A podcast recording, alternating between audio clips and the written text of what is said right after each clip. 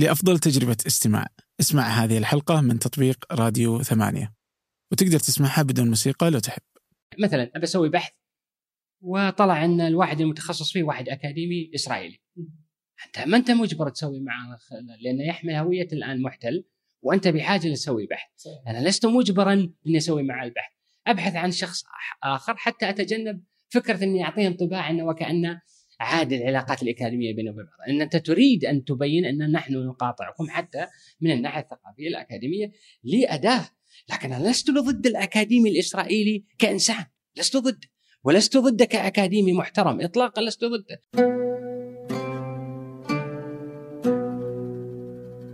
أهلا. آه هذا فنجان وأنا عبد الرحمن أبو مالح. ضيفي اليوم هو فهد آه بن راشد مطيري دكتور في علم اللسانيات آه في كلية التربية الأساسية مفكر آه مثقف يؤمن بدور المثقف آه ستكون الحلقة هذه تكملة للحلقة السابقة. يعني هي حلقة رائعة جدا في آه كانت كم؟ شهر مارس تقريبا؟ وأعتقد كان ان شاء آه. فهذه حلقة رائعة ثانية بإذن الله. آه بنتطرق إلى عدة محاور آه إضافية. بناخذ قصة البدون البدون في الخليج البدون في, ال- في الكويت آه العنصرية آه المقاطعة للكيان الصهيوني المقاطعة الثقافية وكيف ممكن آه نتعامل معها عندنا التعليم تجارب برضه في التعليم فبيكون هذا هذه المحاور برضه موجودة عندنا عندنا آه قضايا التعليم آه دراستك بين الشرق والغرب العنصرية هناك آه، التسامح فحقيقة أنها عدة محاور بتكون جميلة لطيفة. آم، قبل أن نبدأ آه، أود مشاركة الحلقة مع من تعتقدون أنها تهمه. كذلك أي آه، إضافات أو استفسارات أو اقتراحات على إيميلي أبو مالح ثمانية دوت كوم أما الآن لنبدأ. أهلا دكتور. يا مرحبا. يا هلا والله الله. فيك. الحلقة اللي فاتت أنا بخلي هذا المبدأ حقنا كذا المدخل حق الحلقة هذه. الحلقة اللي فاتت تط- تطرقنا للبدون مع فلسطين بشكل كذا بسيط. فكنت تقول آه هكذا أتذكر أنه ال- الناس اللي تتكلم في مجلس الأمة عن القضية الفلسطينية وهم لا يتحدثون عن البدون هم يتاجرون بالقضية الفلسطينية. لأن الفلسطينيين والبدون يعانون يعني عندهم تقاطعات كثيرة في نفس المعاناة. بينما إنه التفاتهم للآخر بينما هنا الأقربون وهم أولى بالمعروف آه، كانت هذه المشكلة. ف فحكيني عن فكرة البدون يعني برضو. طيب. طيب قبل قبل ما أتكلم عن بدون بس مجرد يعني تذكير باللي قلته. أنا حقيقة قلت ليس لم أقل تحديدا الناس اللي في مجلس الأمة وإن كان يشملهم هذا الكلام. ولكن ما قلت حقيقة بالضبط إن أي أحد أي شخص يدافع عن يعني مثلا قضية مشابهة تماما لظروف قضية أخرى ثم يتكلم عن قضية ويدافع عنها ويترك الأخرى هذه فيها متاجرة في هذه القضية. لأن المسألة لم تعد مسألة مبدأ. هذا بالضبط اللي أنا أقصده بأنك كيف تتاجر يعني كيف تدافع عن قضية وتترك قضية مشابهة تماما. وحددت أوجه التشابه بين قضية البدون وقضية آه، فلسطين. فبالتالي أنا آه، آه، يعني أشعر وأرى وكتبت عن هذا الموضوع أن الوضع مع الأسف خاصة يعني الجانب ما دام تطرقت للبرلمان. طبعا البرلمان هو يقود الآن يعني وكأنه هو اللي يعني يرفع راية أن عدم التطبيع وهذا شيء ممتاز. ولكن آه، من المؤسف أن يعني في أمور أخرى مثل قضية البدون مع الأسف آه، يعني هناك نواب آه، يعني متخاذلين في هذه القضية بل بعضهم يقف ضدها يعني ضد هذه القضية مع الأسف.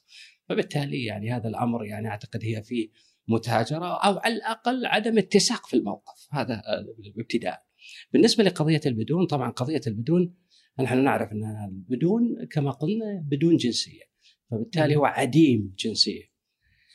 ال- ال- الم- المأساة في هذا الموضوع مع الأسف الذي ربما لم يسع لنا الوقت يعني أن نتطرق لها فيما سبق هي موضوع موضوع الجهاز المركزي. يعني يجب أعتقد أن توقف عند هذا الجهاز لأن الجهاز حسب القانون هو جهاز حكومي أنشئ لي بين قوسين معالجة أوضاع المقيمين بصورة غير قانونية. مم. يعني الجهاز نفسه تسميته التسمية نفسها لا هي موضوعية ولا هي حتى قانونية. يعني الكلام هذا مو كلامي لانها مو قانونيه هذا كلام يعني لجنة آه، لجان قانونية في الأمم المتحدة مو كلام. إن عديم الجنسية تعريفه هو الشخص الذي لا تعترف فيه أي دولة. مواطنا من ضمن مواطنيها لا تعترف فيه. اذا هذا هو عديم الجنسية. انتهى. الآن تأتي وتقول لا لا هذا ليس عديم الجنسية وإنما مقيم بصورة غير قانونية وتنسف. آه يعني عقود من الزمن على وجودهم وعلى أدلة على وجودهم قضائيا وسياسيا واجتماعيا.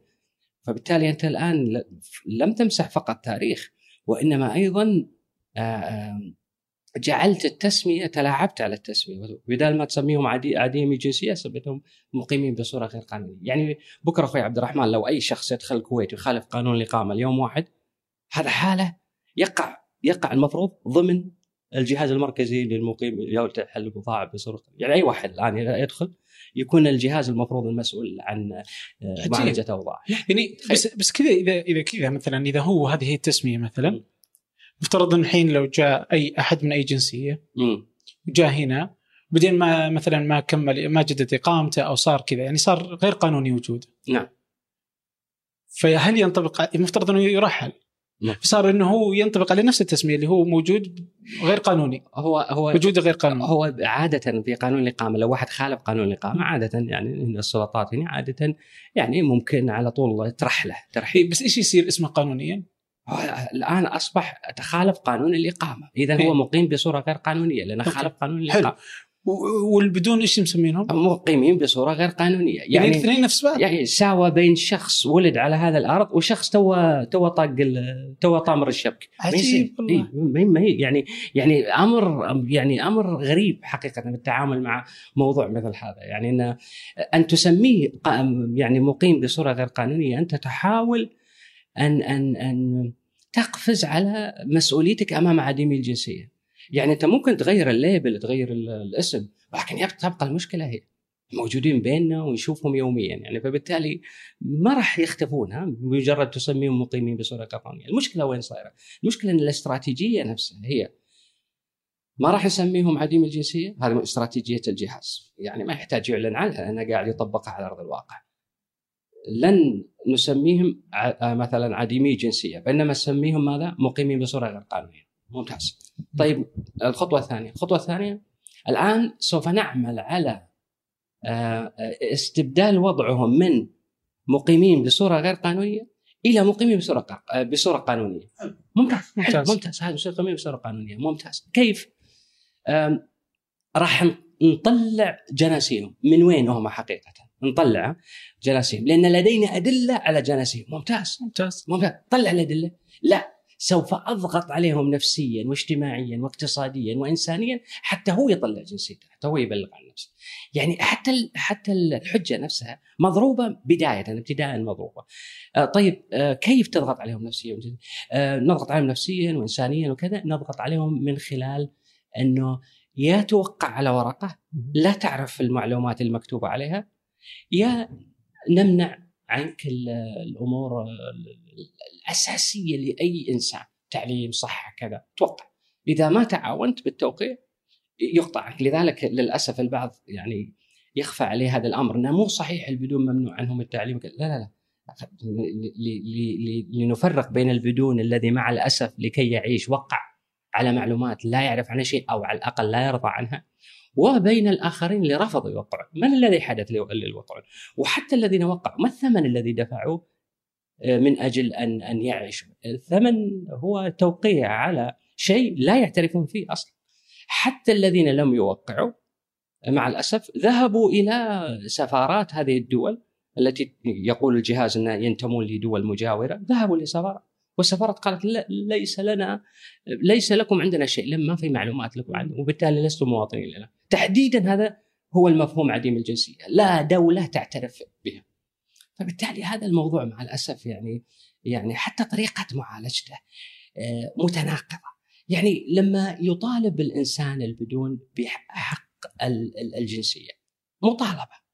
طبعا في هناك اسمها شيء اسمه سيادة، الدولة تقرر نعم أو لا. حسب معيار. مدني وليس بالمزاجية، للأسف اللي قاعد يصير بالمزاجية، ولكن عندما يطالب البدون بالجنسية ترفع ورقة السيادة. لا الجنسية السياده هي الدولة هي التي تقرر. ممتاز. طيب لماذا اذا عندما تصمهم بجناسي دول آه، مجاورة تعديت على الحق السياسي للآخرين؟ أنت مو شغلك تعدد تعطي جنسية لشخص. الدولة نفسها الأخرى ما تعترف فيه.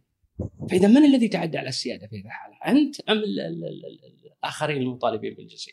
يعني حتى طريقة معالجة الأمر مع الأسف طريقة يعني طريقة متناقضة لا إنسانية وبالتالي لهذا السبب المفروض أن يعني في وعي أكبر يكون في مجتمع الكويت واللي يشوف قاعد يصير أكثر وأكثر حقيقة من تفاعل لأن أغلب شريحة المجتمع الكويتي لو تلاحظ يعني متعاطفين يعني هم ليسوا ضد البدون متعاطفين مع موضوع البدون وإن لم يكن طبعا بعض أغلبهم مع الأسف يعني قادر على انه يلقى الوقت اللي يشارك فيه مع الآخرين يعني.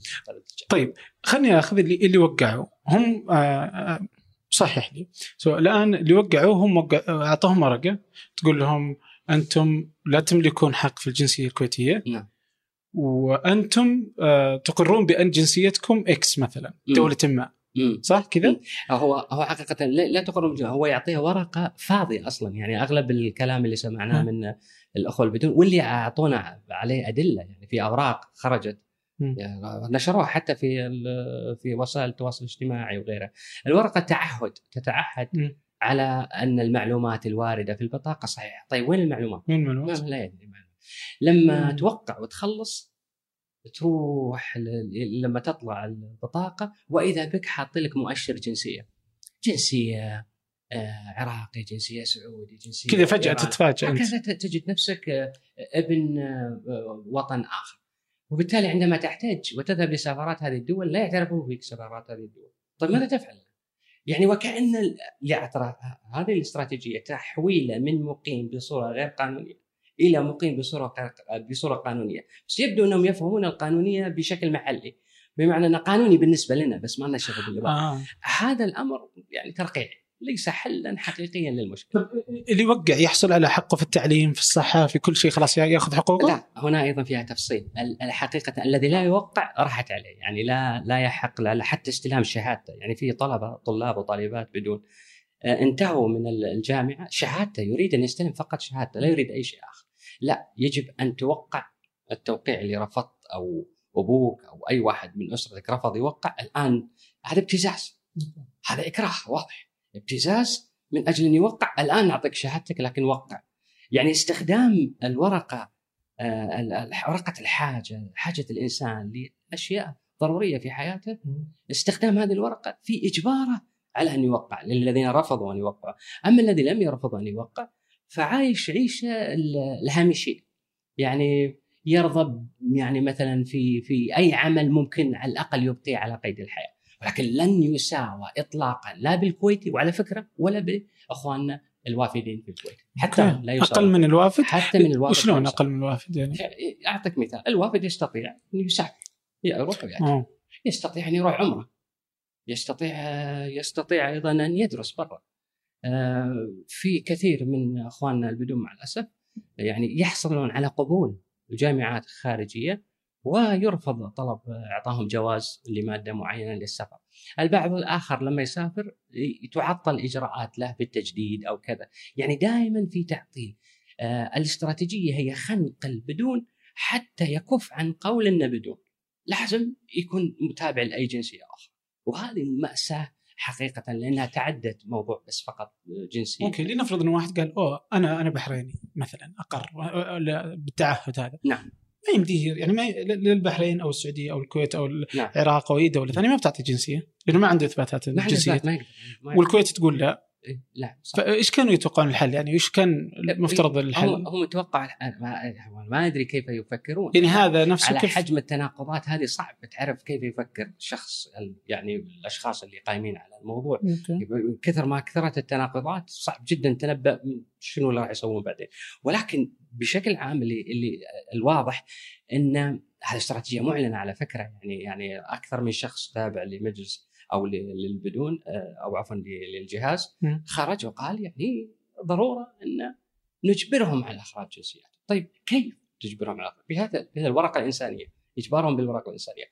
آه، على فكرة حتى الدول التي لا تعترف فيهم آه، حقيقة يعني عندها مشاكلها الخاصة في البدون. يعني عندهم تعتقد عندكم موضوع البطاقات وأهل البطاقات وموضوع وفي قطر موجود في في دول كثيرة. يعني عندهم مواضيع مثل في موضوع موضوع البدون في الوطن العربي في دراسة 2016 حلو.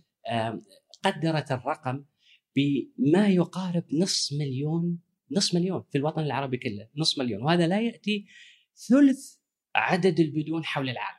حلو أنا جاي أنا جاي بسحب أنا جاي بسحبها انه بما انه الامم المتحده عندها هذه المسألة. نعم. فعدم الجنسيه في العالم واضح إنها مسألة جت مع الحدود مع بعض خروج الاستعمار بعد ما شلون خرابيط هذه كثيرة مع الحروب بس اعطني وش الدول اللي اللي فيها عديمة الجنسية واضح آه يعني غير منطقة الخليج وغير الوطن العربي. في بلبنان آه، عديم الجنسيه خصوصا بعد أزمة سوريا. آه، بعض اللاجئين للأسف لم يستطع أن يثبت أوراقه إن إن سوري وبالتالي أصبح عديم الجنسيه. آه هذه قضية مهمة مثلا في في في غير عن طبعا الفلسطينيين أغلبهم قصدي في العرب. لا غير العرب. وش الأمثلة اللي موجودة؟ كثيرة في البرازيل البرازيل. في, في في دول كثيرة في بدون ستيتلس حول العالم كله. مو بس ممتاز. يعني غير موضوع انتشار موضوع البدون. موضوعنا البدون بالكويت ترى موضوع يعني فعلا خاصة بالخليج. لأن موضوع موضوع العديم الجنسية آه ناتج من وضع آه ريبة. تراكمت مع الوقت. في البدايات كانت مجرد آه، آه، عدم مهنية في إحصاء الناس. يعني لما بدأ الإحصاء ما كان في مهنية. الناس روح البدو رايحه ورادة يعني صعب تعدد كل الأشخاص وتعرف منو. في ناس كثر نعرفهم بالاسم. ما ما أخذ الجنسية لأن ما أعتقد إنها مهمة. يعني عادي شيء طبيعي يحدث مثل ذلك. ولكن للأسف آه، أيضا عقلية هذه الجنسية يجب أن تكون عن طريق الدم وليس عن طريق الولادة بمعنى ولادة على الأرض حق الأرض. يعني لاحظ في دول مدنية تلد على أرضهم اذا لك حق تطالب في جنسية بس فقط ولدت على الأرض. هذه دول أكثر مدنية. دولنا الغير مدنية مع الأسف غير المدنية آه لا يجب آه ولا مو بس حق الدم الدم عن طريق الأب مو عن طريق الأم. يعني آه إذا إذا كنت نسب للأم هذا مو كافي. يجب أن تكون عن طريق الأب حتى تحصل على الجنسية. وبالتالي في عندنا آه، يعني مستويات من التمييز آه، ضد الأفراد وضد على أساس الجنس على أساس العرق على أساس وفي ريبة مع الأسف بالكويت المفروض ما تكون هذه الريبة. لأن خلال عقود من الزمن أثبت الأشخاص عديمي الجنسية في الجيش والشرطة بعضهم وهب حياته يا أخي لبلد. يعني وهب حياته فعلا للبلد. ولا يستحق أن يعامل أهله أو يعامل الأطفال أو يعامل بهذا الشكل. أيضا الأشخاص الذين سلخوا حياتهم في الجيش والشرطه عمل وجهد آه، باعترافات ضباط وغيرهم سواء بالشرطه أو غيره كثير. أو أو أو اناس خارج. ان إن هذا في تصريحات ضباط كبار تصريحات في الجرائد مسؤولين. إن ان ان إن بالعكس في هناك وكأن يعتقدون إن الإنسان البدون أكثر انضباطا في الجيش والشرطة لأن لأنه معروف لأنه يقدر قيمة العمل بعد ما حرمته من العمل لطول آه، فترات. فمع الأسف إن اللي قاعد يصير آه، لا آه، عدم عدم اكتراث بألمهم عدم اكتراث بخنقهم فقط عملية إن هذا الشخص لا يتبعني وأريد التخلص منه بأي شكل من الأشكال. وفي تواطؤ مع منظمات عالمية مع الأسف كيف؟ يلاحظ مثلا مفوضية الشؤون طبعا المتعلقة باللاجئين، مفوضية شؤون اللاجئين بدأت كمفوضية مختصة باللاجئين بالعالم يو إن إتش سي آر اسمه.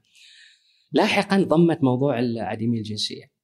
فاذا من مهامها الأصلية الآن أيضا من مهامها العديمية الجنسية. طيب أنت الآن عندك مكتب في الكويت ويرأسه يعني مثلا شخص آه، عربي وأيضا له يعني معاونين. ست أشهر الآن من وصول آه، المكتب الجديد رئيس جديد لهذا المكتب. يعني أنا مراقب لما يقول طول هذه الفترة. مع الأسف الشديد هناك عدم اكتراث حتى بإشارة لمشاكل عديمي إشارة مجرد إشارة. من صلب مهامك يعني في لقاء تلفزيوني لمدة 20 دقيقة 20 دقيقة يتحدثون مع رئيس هذه المفوضية وإلى جانبه أيضا آه، معاونة آه، ومسؤولة العلاقات الخارجية أعتقد كانت. ويناقشون موضوع ماذا؟ المفوضية ليوم لاجئ أو كان الموضوع. وسئل تحديدا ما هي مهامكم في المفوضية؟ ذكر المهام وكنت انتظر فقط يقول عديم الجنسية وقالها ممتاز ما دام قال عديم الجنسية من مهامهم اذا أكيد راح يتكلم عن عديم الجنسية في الكويت. انتهت المقابلة لم يشر إشارة واحدة إلى موضوع عديم الجنسية. يمكن أنه يسأل يعني. أنا أعتقد أنا أنا أنا أعتقد إذا لم تسأل اذا من باب أولى نقول okay طيب لم تسأل بادر مهمتك آه. طيب انتهى لم تبادر طيب ربما ربما من حسن نيه ربما أنت مهتم بهذا الموضوع والدليل أن عندك account في تويتر ربما الناس يقدرون يشوفون روح لل account شوف take شوف ال account إما pro governmental بمعنى أن كل ما تفعله الحكومة في أي موضوع ممتاز والتهاني والتبريكات لنا باي شيء عيد الاستقلال عيد التحرير شكرا جزيلا. بس ماذا عن عديم الجنسية اللي هي مهمتك؟ ما اطلاقا. يعني هذا أمر صراحة مثير للأسف ومثير يعني حقيقة لي يعني ما يعني للريبة أيضا ما ما هي مهامكم إذا إذا كان إذا كان هذا من صلب مهامكم ولا تتحد لا تشير حتى إشارة مجرد إشارة لموضوع عديم الجنس بالكويت. لذلك أنا أتفهم تماما أن يحنق بعض العديم الجنسية في الكويت على المفوضية، على فكرة ليست هذه أول مرة، أيضا الإدارة السابقة بالمفوضية كانت بهذا المستوى مع الأسف من الخذلان، فبالتالي أتفهم تماما يكون هذا الموقف ضد المفوضية، ويجب ان ان أن على الأقل ترد المفوضية على الناس، تكسب ثقة الناس إذا كانت فعلا يعني حريصة على ممتاز. طيب آه، خليني أرجع للجهاز الجهاز. آه، متى بدأ؟ متى متى أسس؟ آه، الجهاز 2010 طلع آه جديد يعني. إي 2010 طلع طبعا هو امتداد للجان سابقة. أوكي. لجان سابقة كانت قبل اللجنة المركزية. كلها تقريبا تدور في نفسه هو هو الحقبه ما بعد التحرير. يعني تقريبا بال 93 بدأت اللجنة الأولى 96 ظهرت لجنة أخرى. إلى 2010 بدأ طبعا صدر المرسوم بإنشاء الجهاز آه، المركزي اللي هو المسؤول الوحيد الجهة الوحيدة المسؤولة عن التصرف بموضوع البدو. لذلك تابع للمجلس الوزراء حسب المادة الامير حسب المادة الثامنة من انشائه الجهاز هو الجهه الوحيده المسؤول لذلك عندما يخرج رئيس الجهاز ويقول أنا ولي أمر البدون هو يعني ما يقول تماما آه. لأن المادة الثمانية تقول آه، الجهاز أنشئ والماده ثمانيه تقول هو المسؤول هذا معناته ماذا؟ معناته كل هذا الكلام عن طريق البرلمان وعن طريق الكذا وعن طريق ابدا يعني ما دام إن موازين السلطة تصب في في في صالح الجهاز اذا أمر طبيعي إن الجهاز يعني يعني يعني لا يرد على إلا على من يثيره اعلاميا. وبالتالي لو تلاحظ خروج مسؤولين في الجهاز عادة يخرجون مع قنوات ليست معارضة له لتوجهه. يخرجون مع مقدم برنامج آه، فقط يجيد يقول نعم نعم ولا يجادل أو على الأقل يحاول أن يطرح سؤال حقيقي أو لا. فقط مقدم برنامج موافق طول الخط يسمع يعني اللي تقوله حاضر طبعا. فبالتالي هذا الوضع يعني ما أتوقع طبعا هارد توك عندنا بالكويت. بس يعني بعدين إن شاء الله يعني راح يطلع براءه على خير إن شاء الله. طيب هل في مرحلة من مراحل الجهاز كنت آه، كان جيد؟ يعني على الأقل مثلا بداية بعدين يعني جهاز؟ جهاز. إيه نعم الجهاز آه إيش اسمه؟ الجهاز الجهاز المركزي. الجهاز المركزي. مم. هل في مرحلة من مراحله كان آه، في خطى جيدة لحل الأزمة من يوم تأسس إلى اليوم؟ ولا من يومه أداء طبعا الجهاز جاء لتحقيق استراتيجية، الاستراتيجية ابتداء ليست يعني زينة فبالتالي بالتالي أنا ما أدري شنو الخطط اللي ممكن يحققها عشان تصير زينة. الجهاز تسميته نفسها خطأ. التسمية نفسها خطأ. الجهاز نفسه يامر يامر على وزارات لأن يفعلوا كذا وكذا وعلى مؤسسات حكومية منها جامعة الكويت ومنها الهيئة العامة ومن يامر إن يعقد يعقد اجتماعات و... ويلبون يلبونها مثل هذه الأمور وبالتالي أنت أقمت دولة داخل الدولة يعني وزارات تأتمر بأمر الجهاز. طيب ليش ليش اليوم البدون مثلا موجودة في الخليج كله أوكي وموجودة في زي ما ذكرنا برضه في الوطن العربي وموجودة في العالم مم. بس إذا أخذنا على شكل مثلا الدول العربيه وحتى الخليج بالدرجة ال- الأولى ليش صوت الكويت دائما هو الأعلى؟ هل لأن الأزمة أكثر آه، تجليا ولا لأن صوتكم أعلى ولا وش هو بالضبط يعني؟ هو هو صوت الكويت أعلى لأكثر من سبب بس أعتقد السبب الأساسي لأن صوت الكويت أعلى هو يعني لأسباب موضوعية تاريخية يعني مم. يعني آه، عادة بالكويت يعني إذا كانت هنا إذا كان هناك شيء من حرية التعبير في الكويت فهو يعني مجرد امتداد لما كنا ننعم فيه بالماضي. آه، إذا كان هناك آه، أناس يتحركون ميدانيا من خلال مطالبة بحقوقهم آه، مطالبه سلميه طبعا بحقوقهم وكذا. اذا هذا أيضا امتداد لوضع الكويت آه، منذ يعني عقود من الزمن. فبالتالي نحن ننعم بهذا الامتداد. لا يعني أننا ننعم بنفس المستوى السابق. اطلاقا. خليني خليني آخذ آه، أفهم البدون كيف يعيش اليوم. أوكي. مثلا واحدة من الأشياء مثلا آه لنأخذ البدون من بدايته سو يولد يروح للمستشفيات الحكومية عادي صحيح؟ من بدايته لا لا. لا؟ في حقبة مرت ما في حتى بطاقة ميلاد إنك شهادة ولد. ميلاد ما تطلع. ما ما طلع في ناس لم يتزوجوا لأنه ما هو قادر يصدق عقد الزواج. يعني يعني يعني يعني مرت حقب على البدون. هو المشكلة ان في هذه الحقب للأسف آه الذي يحاول أن يقف مع الجهاز يختار نقطة تاريخية معينة حتى يقول لا الكلام هذا مو صحيح. لماذا؟ لأن هذه النقطة تحديدا تفيده.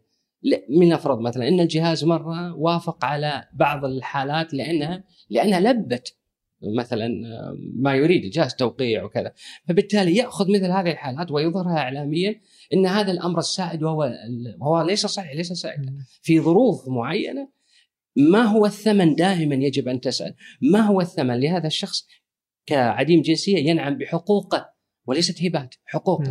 ما هو ما ما ما, هي ما هو الثمن الذي دفعه؟ ثمن وقعت على ورقة وقعت على ورقة تالي لاحقا راح تجبره على إنه تقول له أنت اعترفت وهذا توقيعك وهذا اللي قاعد يصير الآن يعني في بعض الأخوة البدون اللي راجعوا الجهاز شافوا على هوياتهم مؤشر جنسي. مؤشر جنسية عراقي مؤشر جنسية إيراني مؤشر جنسية وهكذا واللي يصير على اللب يصير على الأولاد على طول خلاص تباعا ما يحتاج. آه. طيب. عليهم.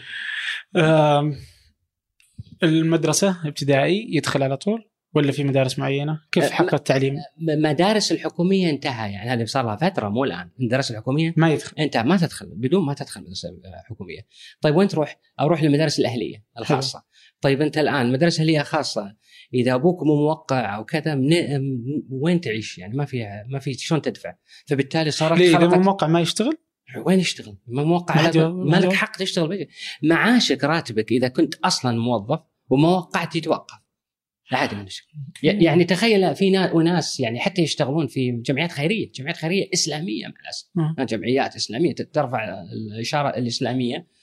آه، يأتيهم كتاب وهذه كتب صادرة يعني يأتيهم كتاب من الجهاز.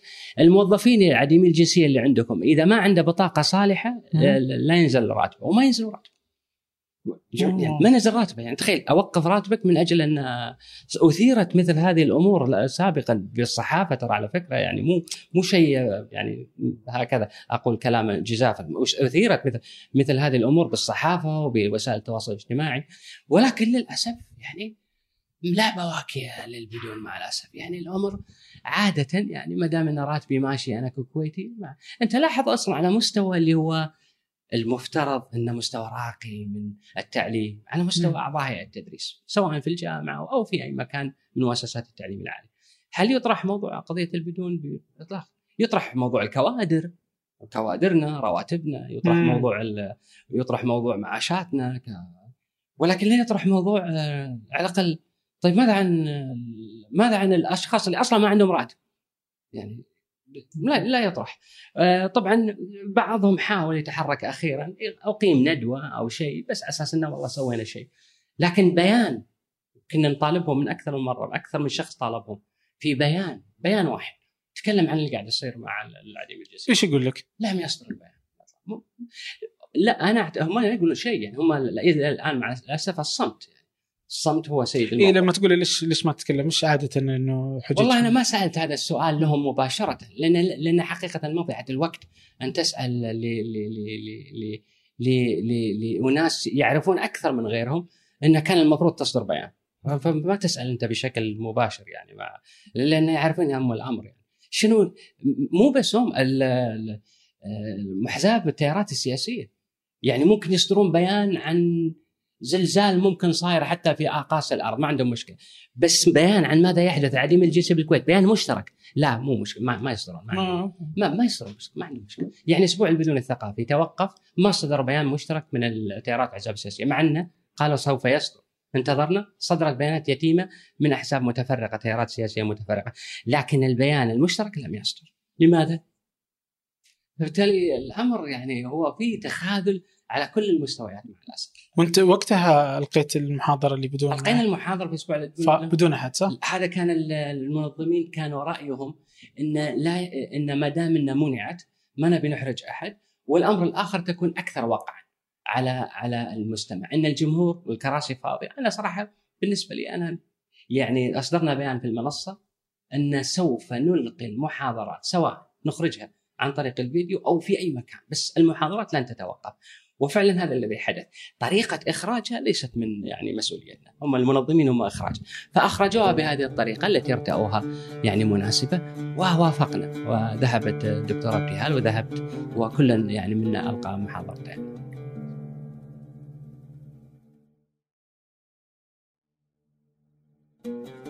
طيب ممتاز. الآن درس مثلا في مدارس أهلية. أوكي؟ بعد ما يتخرج آه يقدر يدخل جامعه أنا أعرف إنه يشترطون 90% مثلا د- لا. لازم تكون لا، شهادة إيه، في الثانويه هو قبل اشتراطها طبعا معروف إنك تشترط أكثر من 90% حتى تدخل. كذا مكتوب بدون هذا الشرط. بدون إذا اشتر إيه، يأخذون أعداد قليلة من الشطار اللي- زينين دراسيا ويدخلونهم في الجامعة والهيئة. كلام سليم. ولكن إضافوا من قبل يعني أضافوا الشرط. موافقة الجهاز. فموافقة الجهاز معروفة شلون راح تكون شلون؟ يعني الجهاز راح يوافق إذا إذا وقعت. آه فلاحظ شو يصير يعني. يعني تخيل تخيل طالب 18 سنة أو 17 سنة طول فترة السنة اللي طافت كنت أجتهد حتى فقط أتعدى حاجز التسعين وأدخل الجامعة وإذا بي لا الموضوع ليس بهذه البساطة يجب أن تتعدى التسعين وأيضا يوافق عليك الجهاز طيب كيف يوافق الجهاز؟ يعني خلقوا مشاكل أسرية صار الش... صار السؤال سؤال هاملت to be or not to be أوقع ولا ما أوقع؟ يعني ماساه اللي قاعد يصير. يعني تخيل الآن لو يروح البدون يقول الشاب البدون يا يعني أنا أتوقع أنا ما طالب بس أتوقع ولن أستغرب خلافات أسرية بين الطالب وأبوه أو أمه. أن أرجوكم وقعوا أريد أن أدخل الجامعة. هو يقدر يوقع بدون أبو وأمه؟ أو يعتمد على السن القانوني. ولكن ولكن إذا وقعوا بغض النظر من يوقع إذا وقعت الأسرة سوف يعني يترتب عليها أمور كثيرة. بعضهم صبر عقود من الزمن. يأتي على على على على فكرة إن ابنهم يدخل الجامعة أو بنتهم تدخل الجامعة لا لازم يتوقع. هذا ماذا يسمونه؟ يسمونه ابتزاز. مو من فرد ابتزاز منظم حكومي. ابتزاز. يعني أنا أنا أنا أفهم هذا الأمر. ممكن عصابات برا يسوونه مثلا يبتزك علشان بس مو منظم مؤسسي. ما يصير ما يصير ما يصير حكومة تبتز. ما يجوز هذا الكلام. ما يصير تبتز وناس وقع أو لا. يعني يأتي جهاز يتكلم باسم الحكومة ويبتز الناس. وهذا هذا ما يجوز. يعني أمر أمر يعني لا اخلاقيا لا قانونيا لا يعني. لو بتعذر الجهاز في عدم حل المسألة حل قطعي وش وش وش الأعذار الممكنه للجهاز يعني؟ ما فهمت السؤال عفوا يعني إنه ينهي المسألة خلاص البدون خلنا عندنا سنتين لازم نقفل الملف قالوا أنتم رد للتصريحات القديمة أول ما آه. طلع الجهاز ستة أشهر والخ- انتهت مو بس الجهاز على فكرة أكثر من وزير وأكثر مثلا إنه. يجنسهم لنفرض إنه يعطيهم حق الجنسية مثلا. أو آه، مثلا إيه، خلينا ناخذها بهذا الشكل. ماذا يمنعهم من إنه ياخذون على الاقل الجزء الاكبر منه اللي واضحه ور- يعني مو واضح هم لا يريدون حلها بهذه الطريقة ليش ما يبون يحلونها؟ وش إيش الأعذار اللي عندهم مثلا؟ مرة أخرى هو مجرد تكهنات عن ما يدور في يعني أدمغتهم إيه يعني أبغى كذا لو ما تعذرهم. مستحيل ما, ما أدري إيش راح يدور لأن تناقضاتهم كثيرة ما أدري إيش يدور في مخهم صراحة بس المسألة باختصار باعتراف دعك من الناشطين الآخرين وكذا. الجهاز نفسه وباعتراف الجهاز وغير الجهاز. مم. إن هناك 34 ألف مستحق للجنسية. مستحق للجنسية. ملفاتهم من عندهم. إحصاء 65 عندهم كذا كل شيء. يعني مستحق للجنسية. طبعا الجهاز ماذا يقول؟ بس ترى هذا مو شغله يجنس الحكومة تجنس. يعني أخذ مسؤوليته الان بس يبدو إن شغل الجهاز إنه يحدد جنسيات أخرى. إي هذا. يعتبر هذا شغله. لكن شغله إنه يقول هذه مو ج... أنا ما أجنس هذا مو شغله. يعني كم يعني عددهم طيب في الك... يعني اذا إذا 34000 أيضا هذول- موضوع شائك آخر. ما هناك ما في إحصائيات. يعني تخيل حتى على مستوى الميداني أحيانا نحاول نعرف كم شخص موجود مم. آه، كم كم عوائل بدون حتى نق... يعني نحاول نعرف من خلال أعداد الطلبة نحاول خ... يعني تقديري العدد فقط تقديري. طبعا الأعداد تقريبا البعض يقول فوق 100000 120000 البعض يوصلها ل 200000 فبالتالي بهذه الحدود لكن حقيقه ليست هناك إحصائيات لا حكومية ولا غير حكومية موثوق فيها مع الأسف. فيعني عندنا على الأقل يعني إنه ربع البدون في الكويت قال الجهاز إن عند إنهم يستحقوا الجنسية. أنا أنا مره تقريباً يعني بحسب كلامهم قالوا إن نعم هذا الكلام سابق. آه ال- المأساة وين صارت؟ إن حتى ال 34 ألف هذا يراد تقليص عددهم. فإذا هناك في أشخاص من اللي عندهم إحصاء 65 من المستحقين للجنسيه من 34 ألف آه، اكتشفوا إن وضع مؤشرات جنسية أخرى لهم. يعني حتى هؤلاء اللي كانوا المفروض مستحقين. فبالتالي واضح إن الاستراتيجية لا لا خلينا نقلص بعد أعدادهم. خلينا نصل إلى أقل عدد ممكن نجنسه والباقي نقول لهم يعني ما لكم شيء. هل جنس إلى اليوم؟ من بداية الجهاز إلى اليوم؟ آه، جنس سابقا. أعتقد من مع بدايات يعني طلع في قانون إنه يجنس كل سنة عدد معين مثلا. طبعا آه، مات القانون في يعني يعني عدت ربما الدفعة وبعدين مات الموضوع. ممكن. آه، لأنه واضح ان في هناك شريحة اجتماعية آه، لها يعني ثقل سياسي أو لها مدخل على أهل السياسة هم اللي يتحكمون بأمر ال- الو- الوضع البدون ويرون البدون دخلاء عليهم ومع كل الحقائق اللي تبينها ان إن ماذا فعل البدون وما. طبعا أنا أنا لا أنا شخصيا لا أعترف حتى في معيارهم لتعديل الجنسية. يعني سالفة إن 65 إحصاء 65 خلاص تجنس. أو كذا. مو هذه الفكرة. ربما إحصاء 65 يعني و أو, أو عفوا ربما إحصاء مثلا حتى لاحق 70 أو إحصاء حتى إحصاءات. الفكرة إن هذا الشخص هذا الشخص اولا اعامله كإنسان مو عامله كشخص أقل إنسانية أقل آدمية إنسان. ما لك حق تهضم أي حق من حقوق الإنسانية الإنسانية. ما لك حق تمنع من التطبيب إلا يوقع ولا تمنع من التعليم إلا يوقع. قال لك ما لك حق. الآن الامر الآخر إن موضوع الجنسية يجب أن ينظر له بمعيار مدني. مدني بمعنى هل أستفيد من هذا الشخص؟ هل أستطيع أن أستفيد من الشخص؟ طيب إذا ما استطعت أن أستفيد هل هل أستطيع؟ هل أستطيع؟ لاحظ الاستفادة أرجوك. مو معناتها إنه والله إذا أستفيد أجنسك. لا لا مو هكذا. المقصد إنه أنت إنسان اولا سواء استفدت منك أو ما استفدت. منك. أنت إنسان لن اهضم حقك الإنساني. لكن موضوع الجنسية يدخل فيه عملية طيب ماذا لو مثلا جنست عدد معين؟ هل أحتاجهم؟ أقصد كدولة. ممتاز. آه قبل حاجتي لهم هل فعلا يستحق الجنسية؟ غصبا عليه كدولة. بمعنى المعياري واضح إنه محقق المعيار مو مزاجية. هي في معيار محققة. كم سنة عايش؟ آه ولد من أب أيضا مولود بالكويت. إلى متى؟ كم جيل تنتظر حتى تعطيه الجنسية؟ يعني أقصد في معايير لازم تراعيها. يعني ما معقول في واحد أجيال؟ أجيال. ولا تعترف فيه لا هو اللي باجيال ما يصير عجيب والله طيب. بالنسبة لل- اللي اللي وقع. دخل مثلا الجامعة. أو في أي مكان هل بعد ما يوقع لا تزال تمارس عليه مثلا بعض ال- أشكال التمييز أشكال العنصرية كبدون العنصرية من من قصدك من ال- من المجتمع الجهاز أو من المجتمع أو حتى اكاديميا من ال... والله في, شوف ال... في الجانب الأكاديمي. والامانه يعني أنا قلت لك أنا في ال في ال في ال على مستوى الشعبي بشكل عام يعني. يعني في تعاطف كبير حقيقة من كل شرائح المجتمع مع أخواننا يعني وأخواتنا عديمي ال- الجنسية. هذا هذا أمر يعني لا غبار عليه. لكن أيضا من جانب آخر مع الأسف الصوت العالي هو الصوت العنصري مع الأسف ضدهم يعني لماذا؟ لأنه شيء طبيعي. أنت ما دام إنك عندك سلطة إذا تملك وسائل الإعلام تملك فبالتالي أنت أكثر يعني صوتك أعلى. وبالتالي يطلع الصوت العنصري ضده أيضا العزل الاجتماعي اللي صار لهم مع الأسف الشديد. يعني آه، لفترات آه، سابقة ويذكرون يمكن الناس كان الشخص اللي بدون يحضر ديوانيه يحضر عرس يحضر. الآن بدوا شيئا فشيئا ينسحبون من الوضع وأتفهم تماما لماذا؟ ليش؟ يعني لنفرض أنا الآن بدون وأنت كويتي وقاعدين في ديوانية مع ربعك وكذا. ما هي طبيعة الحوارات اللي تدور؟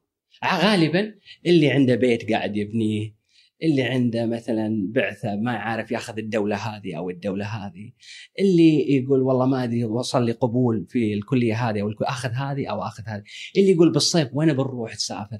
تروح الدولة الفلانية؟ لا ما يمدحونها روح الدولة الفلانية. لاحظ المواضيع أرجوك لاحظ نوعية المواضيع اللي تدور. ما هو مشاعري أنا مثلا كشخص أو يعني ينظر ويسمع مثل هذه الأمور وأنا ليس لي حق من كل ما شو إيش قعدني أصلا؟ فبالتالي شيء طبيعي يحدث ماذا انسحاب من مجتمع. لذلك أنا أذكر كانوا متواجدين بين لفترات انسحبوا تدريجيا حفاظا على كرامتهم وحفاظا على صحتهم النفسية. لذلك حدث العزل مع الأسف عزل عزل الاجتماعي هذا أتكلم عنه عزل السياسي وغيره هذا معروف يعني تمارسه الدولة ضده. ولكن العزل الاجتماعي أمر طبيعي يعني نتيجة طبيعية للتفاوت الطبقي والاجتماعي اللي رسخته مع الأسف الحكومة وجهازها طيب جميل. هو خلني بخلي مدخل لي للعنصرية. فانت سبق وقلت إنه العنصرية في الكويت تنقسم إلى شكلين يعني م. في اللي هي نقدر نشوفها في كل المجتمعات واللي تظهر بين البدو والحضر. م. وفي اللي تمارسها المؤسسات اللي هي على الوافدين م. والبدون. اليوم يعني العنصرية كلمة شوي كبيرة. الناس اليوم آه إذا أخذناها برضو على كل المجتمعات اليوم مرة كثير اللي تجي تقدر تشوفها مثلا في في عندنا في الخليج ولا تقدر تشوفها في كل مكان كل العالم. العنصرية اليوم ماخذة شكل جيد في حضورها يعني آه، من هالناحية. وفي ناس تمارس العنصرية وهي ما تدري أصلا إنها تمارس عنصرية. جهلا ليس قصدا وإنما لو عرف ربما إنه ما مارسها. فخلنا نعرف أصلا اول شيء وش العنصرية؟ كيف تشكلت في؟ العنصرية طبعا هو العنصرية هو تمييز. يعني كل تمييز بس مو أي يعني نوع خاص من التمييز. تمييز بين البشر على أساس آه، عرقي أو على أساس آه، يعني يعني نقول أساس عرقي أو إثني. في فرق بين نقول عرقي مثلا واثني يعني على أساس مثلا عرقي على أساس يعني انت من وين؟ من اي من أي أصل. ولا إثني على أساس معناته الخلفية الاجتماعية الخلفية التاريخية الخلفية.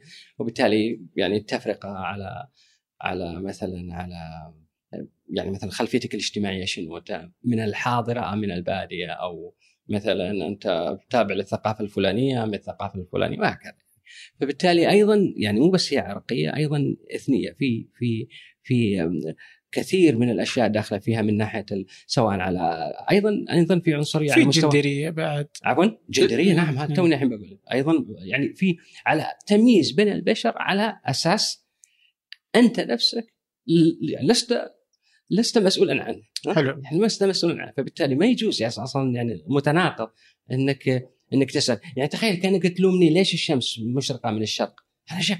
اشرقت من الشرق؟ يعني أنا لا تلومني على شيء أنا ما فبالتالي وكأننا نلوم الآخر على هو مو لوم حقيقة. هو محاولة طبعا العنصرية على فكرة لا تنبت هكذا تنبت لأسباب اقتصادية سياسية هي الأساس له.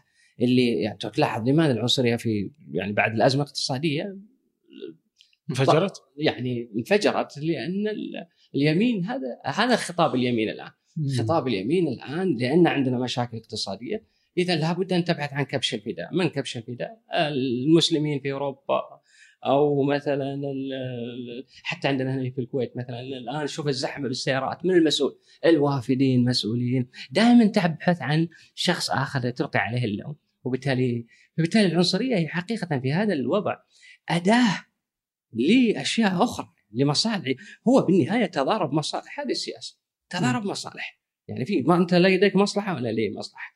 أستخدم العنصرية لتصفية هذه المصلحة لصالحي أوكي. وبالتالي أداة يعني في صميمها إيه، متى أصير عنصري؟ ومتى إنه بس جالس أفرق ما بين الناس يعني؟ العنصر يعني هو, هو أنا أنا أعتقد العنصري إذا أدرك إنه عنصري يعني معناته إنه يعني أنا عادة أقول العنصري المعين ما له الغباء. أنا مو مو عفوا مو كل عنصري غبي بس ال- ال- اللي يقصد أن كل عنصري يتصرف بطريقة غبية لأن العنصرية نفسها يعني قائمة حقيقة يعني ليس ليس موقفا ذكيا اطلاقا موقف غبي لأنك تميز بين الناس على أساس غير عقلاني غير عقلاني تماما لذلك لو تلاحظ حتى حتى خطاباتهم؟ يعني خطابات العنصريين آه، مثيرة للضحك يعني فعلا مثيرة للضحك. ويقولونها بكل جدية. وه- هذه اللي هي المفارقة. يعني يقول خطابة بكل جدية. يعني استمع لبعض النواب في المجلس من العنصريين. آه، يقولونها بحرقة الخطاب وبكل جدية. لكن أنت في السيارة تستمع وتضحك. آه، فبالتالي أنا ما أدري هل يعني هل يعرفون آه، ذلك أو لا. يعني أنا أعتقد لا يدركون إن خطابهم مثير للشفقة ومثير للضحك فعلا.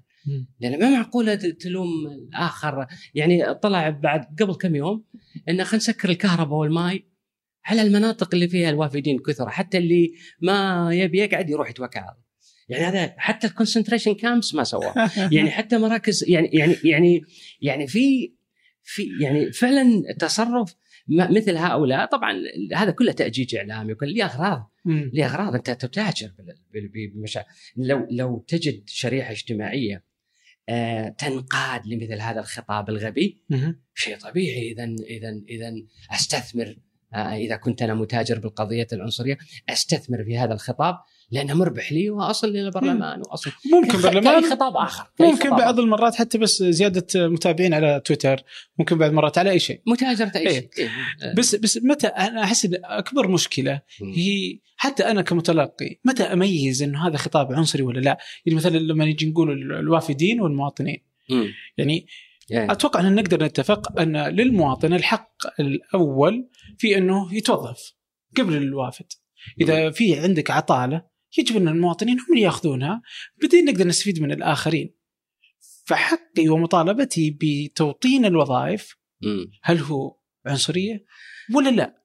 توطين الأشياء حق المواطن أنه هو يأخذ الأشياء اولا هل هو حق. شرعي نعم. ولا هذه عنصرية؟ أوكي آه، اولا هو هو هو العنصرية مو عملية توزيع حقوق أنت أو أو أولويات في الحقوق. العنصرية موقف يقوم على التمييز بين البشر على أساس معين كذا وكذا وكذا. ممتاز. أنا أعتقد سؤالك إجابة على سؤالك. الموضوع أعتقد الموضوع شائك وأدري ما أقول لن يعجب الكثيرين. ولكن آه، يعني أنا بصراحة لا أقول لكي كلاما لكي يعجب الآخرين. أنا أقول الكلام اللي أنا مقتنع فيه. أنا أعتقد موقف غير أخلاقي آه أنك تأخذ شيء أنت لا تستحقه. ابتداء. يعني إذا تأخذ شيء أنت تعرف أنك لم تتعب فيه هذا موقف غير أخلاقي أنك تأخذه. لم تتعب فيه. الآن ممتاز. أرجوك. هذا الكلام اللي قاعد أقوله وليس اقوله أنا كمنظر وكحكيم وأنا لا أفعل ذلك؟ لا لا لا. أنا أقصد فقط لنفكر سويا ممتاز ال- ال- فكرة إنك كمواطن لك الأحقية يجب ان أن نسائل هذه الأحقية، لماذا لك الأحقية؟ فقط لأنك مواطن؟ ممتاز. ما ال- ما الذي عملته كي تكون مواطن؟ ما عملت شيء ترى، صحيح فقط صدفة بيولوجية وأصبحت مواطن. ممتاز تماما صدفة بيولوجية، ممتاز. اذا كونها صدفة بيول- بيولوجية إذا ما تتكلم عن أحقية. ليست احقيه ما دام صدفه، إلى أن إذا دافعت عن هذه الفكرة اذا يجب من باب أولى تدافع عن فكرة التفريق بين الناس، هذا عبد وهذا حر. لأن هذا ولد من أمة وهذا ولد من من من حر. هذا يعني يعني حتى تكون متسق اذا يجب أن تدافع, عن الرق وتدافع عن أمور أخرى. لأن هذه حجة فقط لأنك ولدت مواطن اذا لي الحق على الآخر. هذا لكن للأسف النفط شوه علاقتنا مع الوافد. النفط جعل علاقتنا مع الوافد الوافد علاقة أحقية. ليس النفط فقط على مستوى علاقتنا مع الوافد؟ يعني يعني خذ مثلا على مستوى الكويت. عندما خرج النفط كان الصراع على من يأخذ شيك الخواجة. يعني يعني لما يأتي مثلا تأتي الشركة كان في البداية عوائد النفط تصرف كشيك. فكان الصراع على من يأخذ الشيك. بين من في السلطة سابقا يعني. وثم انتقل الصراع إلى مشاركة طبقة تجارية مع السلطة أو الأسرة الحاكمة في النفط. يعني يجب أن يشارك في بمعنى انه يشارك بعوائد هذا النفط. وبالتالي الآن ننظر على عوائد هذا النفط على مستوى ماذا؟ المناقصات وعلى مستوى يعني واضح المجالس الإدارات اللي فبالتالي يقصد أن التوزيع كان منذ البداية غير عادل منذ البداية. دائما موضوع الاحقيه برز ثم انتهى إلى أن المواطن يأخذ حصة من النفط عن طريق ماذا؟ معاشه آخر معاش. شيء. بينما اللي واصل ينعدون على أصابع الواحدة ربما لا هذا يأخذ النفط عن طريق المناقصة. يعني حصة من النفط تأتي عن طريق على شكل مناقصة. هذا اولا تفاوت آه، يعني اجتماعي غير عادل.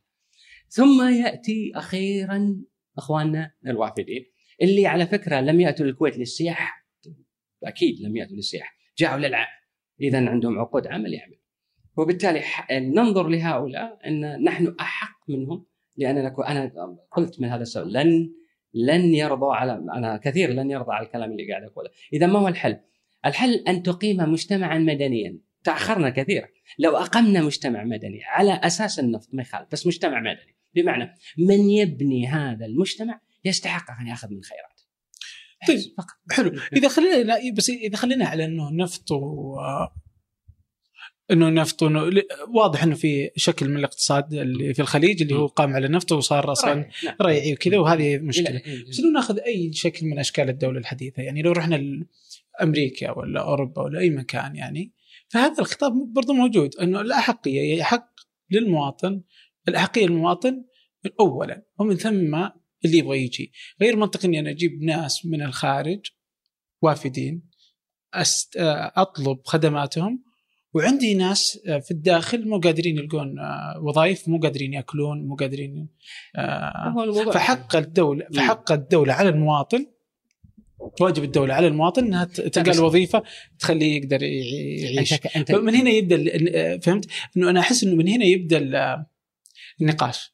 بس آه يخلي المدخل صحيح بس أنا أنا أعتقد أنت بهذا التصور أنا أفهمها هكذا بتصورك يشبه إن شخص مع ابنائه وجدوا كنز بس أبناء ما لهم خلق يشيلون الكنز معاهم يردون البيت. راحوا أجروا لهم ناس يشيلون الكنز لهم يردون البيت.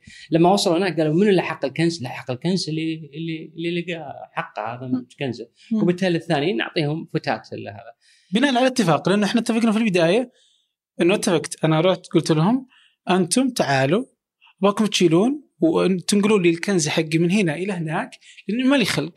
وبعطيكم قيمته مثلا هذا المبلغ. حلو. اتفقنا اتفقنا. يوم وصلنا هناك أعطيهم المبلغ وإحنا ناخذ الكنز. بس لا تبني دول بهذا الشكل. أنت لا تبني دولة بان تعود مواطنيك على الكسل وتقول له استريح. و...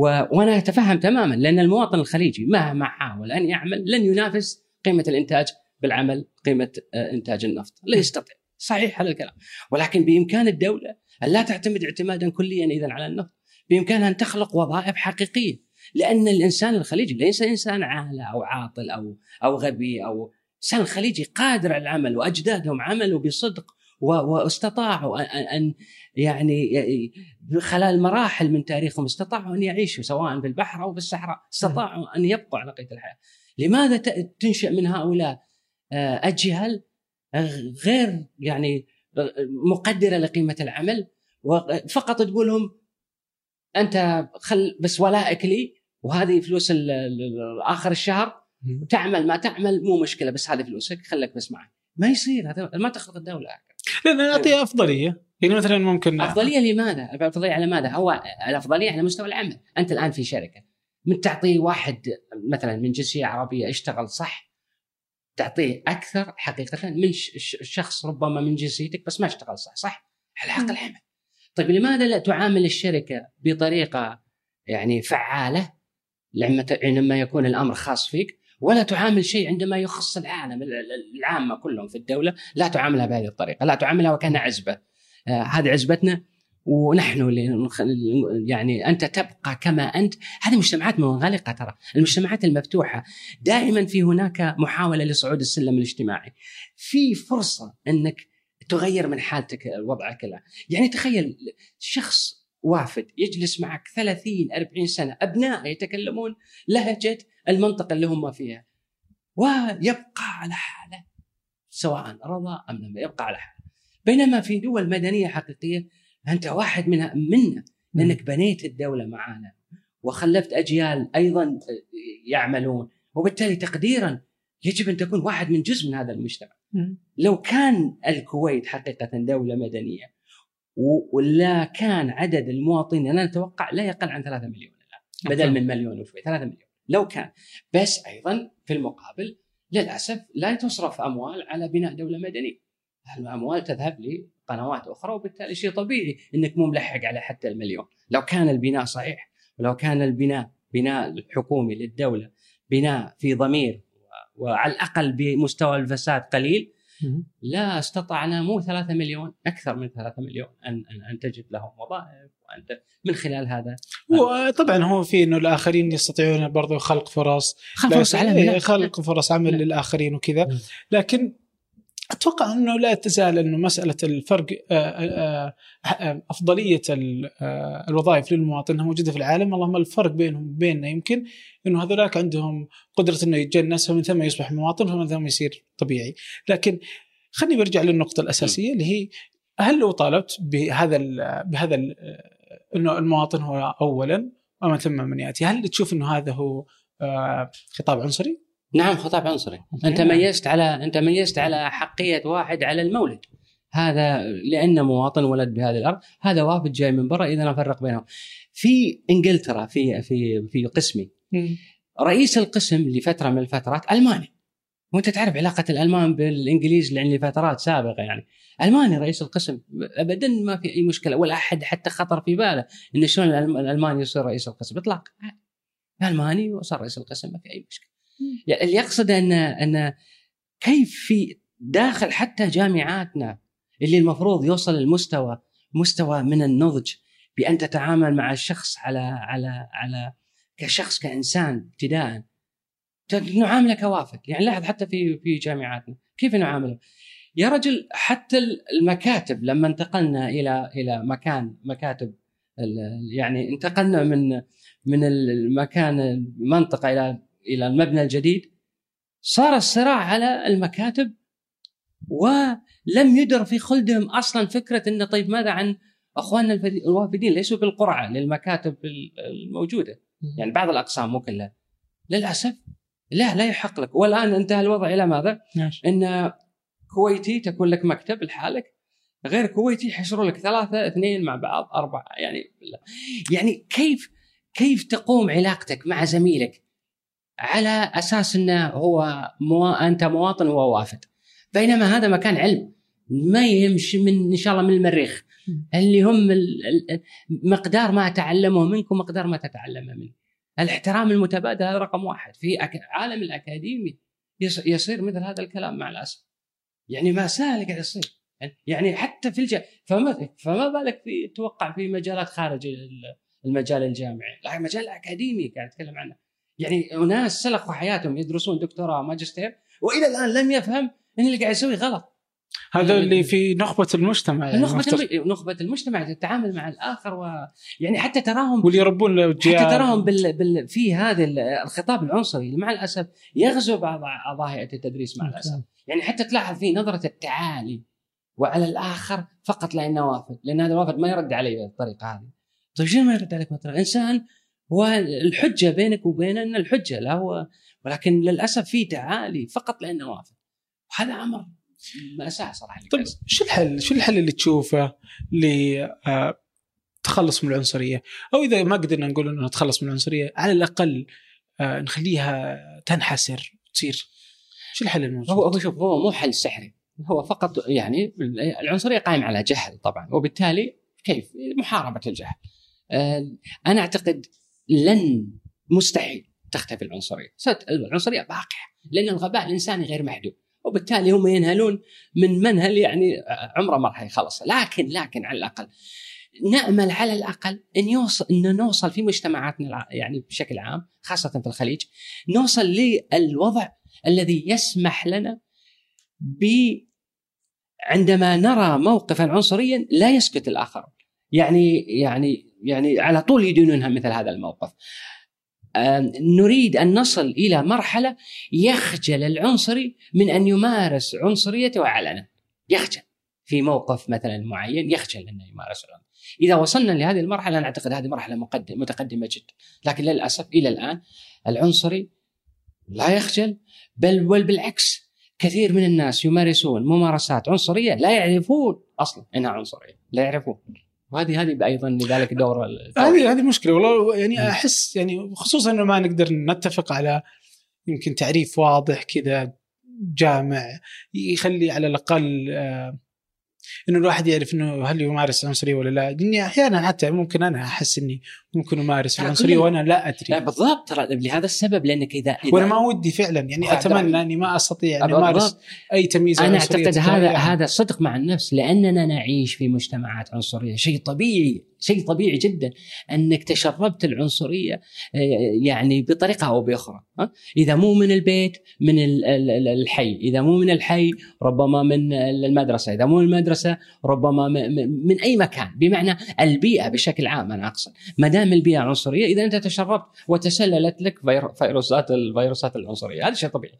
لكن أقصد مهم جدا بعد التعليم وبعد التوعية نحاول على الأقل نتأمل هل اللي قمت فيه أمر عنصري؟ إذا عنصري على الأقل خليني مدرك لأنه صاير عنصري. ترى العنصرية يوميا نشوفها في في الشارع. يعني انت واقف في الشارع تشوف العنصرية. أحيانا في عنصرية صامتة. يعني موقف يصير قدامك ما حد تكلم بس عنصري. يعني أعطيك مثال. أه، مثلا أنا تشوفها بالشارع دائما. خاصة الشباب الله يهداهم ما أدري ليش الشباب اللي أقصد المواطنين. أه، مو كلهم طبعا الحمد لله بس بعضهم يعني. مثلا إذا في دور سيارات دور سيارات. يأتي بالدور ويتوقف عند نقطة. أنت تعرف لماذا توقف عند النقطه بالدور؟ يعني يختار السيارة اللي يعرف إنها سيارة لا يمكن أن تكون سيارة مواطن. سيارة واحد ممكن على قد حاله وكذا وربما. خاصة أهل الشاحنات الصغار لأن هذا أكيد إنه وافد. وبالتالي ماذا؟ يدخل ويخطر الدور عند هذه النقطة تحديدا. هذه هذه ماذا؟ هذه عنصرية مبطنة. يعني أنت واضح اخترته تحديدا يعني حتى في خرقك للقانون تميز بين الناس. يعني حتى في الخرق والقانون. وهذا تشوفها يوميا. مع الأسف يعني في في في في شوارعنا وغيرها. هل التوعية كافية ولا ممكن انه نجرم آه، العنصرية؟ نجرم؟ مم. أكيد لازم نجرم العنصرية. يعني بس أنا أعتقد هذه مرحلة متقدمة جدا نجرم العنصرية.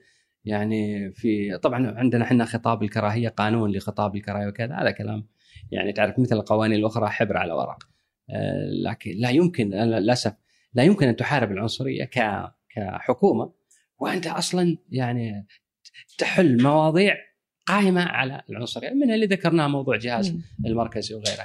إيه، أحس أحيانا كثير كذا إنك أشوفك كذا تنظر يعني للأمور بشكل آه إذا ما أخذنا سوداوي بس مو سوداوي بالضرورة بس يعني ناخذها من الجانب الثاني مو شلون نقولها متشائم يعني؟ متشائم.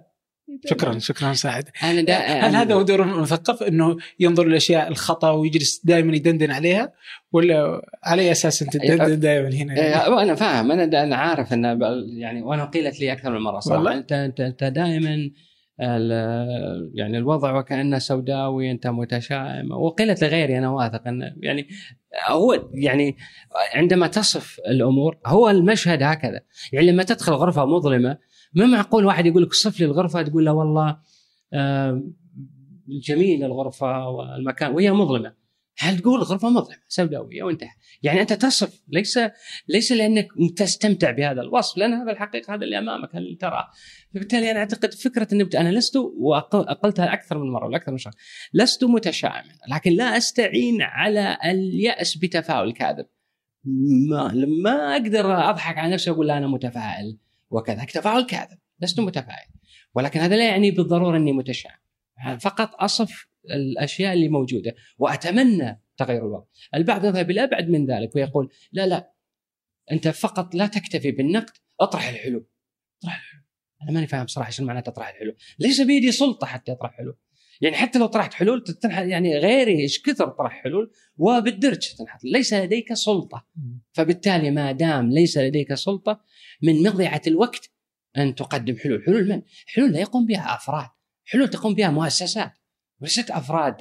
الأفراد زين منهم أن يرون بعض وجوه النقد ويحاولون على الأقل يشيرون إلى مواطن الضعف، مواطن الخلل، مواطن. ولكن ليس من مسؤولية الأفراد أن يأتوا بحلول، مسؤولية المؤسسات أن تقوم بحلول يعني. فعلا يعني وعلى الفرد إنه ممكن بس على الأقل إنه يعبر عن رأيه تجاه تلك الحلول. كانت تلك الآراء جيدة أم سيئة. صحيح. على الأجهزة إنها تشوف هل هي جيدة تأخذ بها أو سيئة فتتركها يعني. إذا رأتها طبعا اي صح اي يعني بس. طيب تقول شيء برضو ذكرنا يوم يعني دخلنا في العنصرية. فقلنا فكنت تقول إنه بعضها ممكن تكون تشربتها أخذتها من تربية أهلك أهلك أخذوها من العادي بعدين من الجامعة ممكن في المدرسة وهكذا. أي مكان. فهنا ما ودي أدخل إلى هل التفكير النقدي ما هي يعني هل هنا تكمن أهميته في إنك تقدر تنتقد أفكارك الأشياء اللي أنت شربتها من المجتمع ومن ثم هذا اللي نقصده بالساعة لأن لما طرحت موضوع إن كيف على مستوى آه، الاكاديمي يقعون ناس كثر مع الأسف في فخ العنصرية وفخ التعالي على اخواننا الوافدين وفخ ال... أنا أعتقد مثل هذه الأمور لماذا؟ لأني حتى قلت لك كيف بي كيف بواحد مثلا يعني درس مراحل متقدمة يعني بالماجستير والدكتوراه وصلت أنت مرحلة قادر على نقد قادر على إنك تبني حجة قادر ان تعرف مواطن الحجه فيها خلل وينها بالضبط يعني عندك ال skills ها المهارات الموجودة مثل مهارات التفكير النقدي. لا يمكن تخلص بي تخلص مثلا دكتوراه وماجستير وأنت ما تعرف أساسيات التفكير النقدي. لأن الماجستير ما هو الدكتوراه ما هو. تبني تبني حجج يعني للدفاع عن رأيك أو الدفاع عن رأي غيرك أو لنقد يعني ما يقوله غيرك. يعني في يعني في دائما حجاج عقلي. للأسف هذا يعني هذا اللي يقصد اللي يفتقر يعني هذا اللي يدهش يثير الدهشة حقيقة إنك تنتهي إلى أن أن تصل لمرحلة متقدمة من حيث التعليم وإذا بك لا يعني لا ليست منسجمة هذه المرحلة مع ممارستك العنصرية العنصرية تسقط تسقط أمام أي اختبار مبدئي بالتفكير النقدي فقط فكرة التمييز يعني تميز على ماذا؟ لماذا تعتقد إنك أنت أفضل من الآخر؟ لا يستطيع العنصري ترى أن يجيب يعني. يعني أنا أذكر حتى قلتها أكثر من مرة جاري في يعني في احدى الدول كان فرنسي وكنت أزوره كل ويكند يعني نلعب شطرنج. يعني الغريب هو أستاذ جامعي. الغريب في هذا الشخص انه انه يعتقد فعلا يعتقد يعني يعني يحاورني حوار ويريد اقناعي إن أفضل الحضارات هي الحضارة الغربية الأوروبية. هذا بالنسبة له. على على كل الحضارات الأخرى الحضارة الغربية. ممتاز. طيب آه الأمر الآخر يريد أن يقنعني إن الشعب الفرنسي هو أرقى شعوب أوروبا الشعب الفرنسي.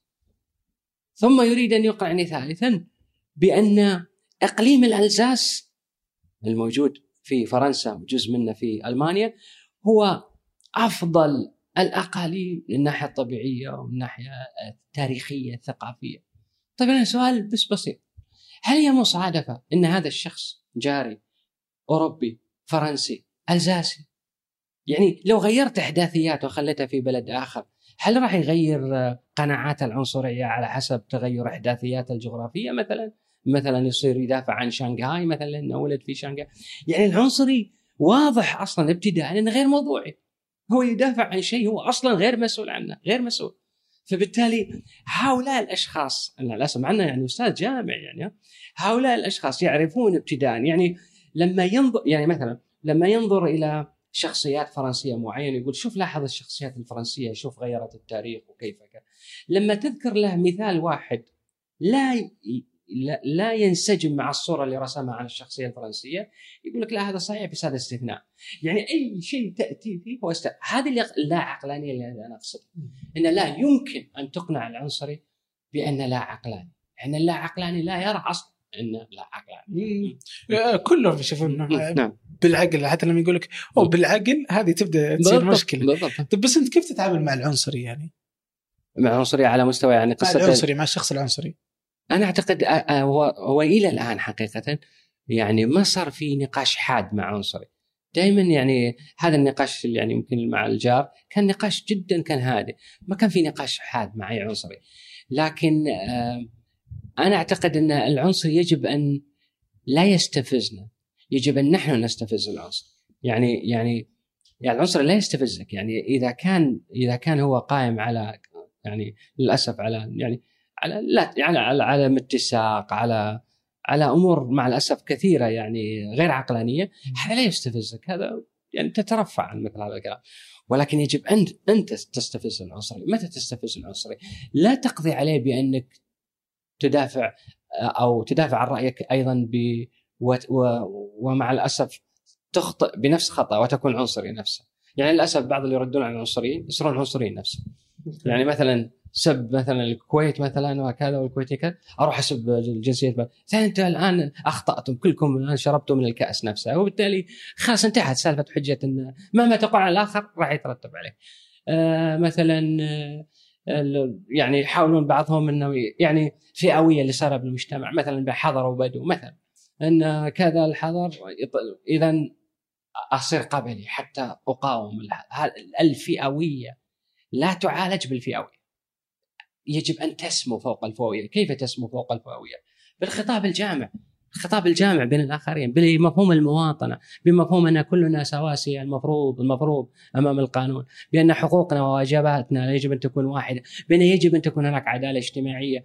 فإذا فكرت بهذه الطريقة لا تنظر للآخرين لا بتعالي ولا تنظر لهم سواسيه نحن كلنا سواسيه ما يهمني من أصلك شنو ومنين آتي ومن كذا.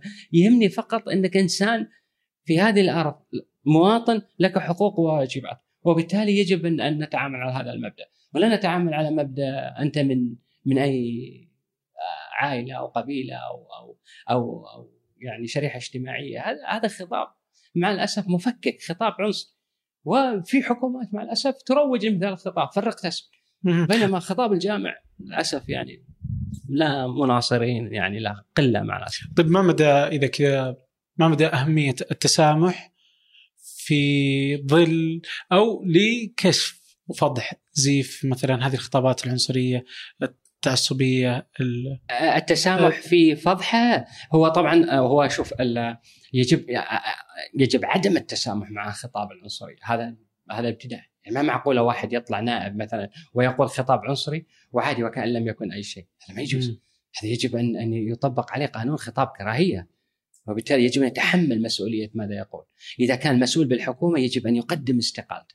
ثم يعني المفروض يعني آه، يجرى تحقيق على اللي فعل إذا كان فعلا اخترق قانون أو لا في خطابة مثل هذا العنصر. يجب عدم التسامح بمثل هذه الأمور.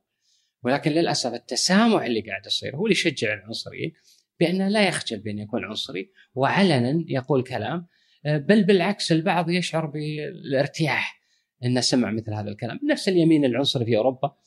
يعني يعشق شعارات هذه اللي ضد المسلمين أو ضد الأقليات الأخرى أو ضد فالفكرة واحدة مع الأسف.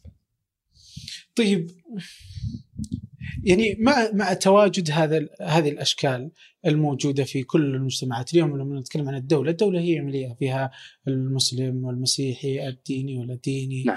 المرأة آه، والذكر آه، وخلاف ذلك، نقدر ناخذ كل شيء، البدوي والحضري، العربي وغير العربي وانت ماشي. صح. وش الجامع ما بينهم؟ انت قلت الخطاب الجامع، ما هو الخطاب الجامع اللي يجمع هذا المجتمع؟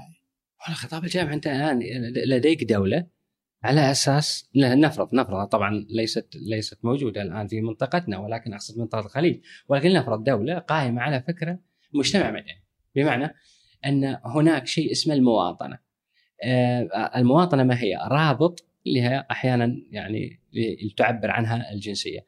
رابط يربطك مع دولة رابط بين فرد ودولة. هذا الرابط قائم على فكرة حقوق وواجبات حقوق وواجبات. حقوق تجاه الآخر حقوق لك وواجبات تجاه الآخرين. هذا فبالتالي إذا محاولة مساواة من هذه المسطرة تكون واحدة من الحقوق والواجبات وبالتالي ليس معيار من ضمن المعايير أصلك منه أو من وين آتي أو ما؟ يعني أنا دائما أشبهها بالمجتمع المدني مثل الغابة بس الغابة المسالمة الوحيدة. يعني أي غابة في العالم الحيوانات تتقاتل فيها. لكن الإنسان يعني يعني المفروض يرقى وأن يخلق غابة فعلا المفروض ما يتصارع فيها كصراع العنف الفيزيائي وإنما يحل خلافاته لأن عنده إمكانية الآخرين الفصائل الأخرى ما عندها اللغة.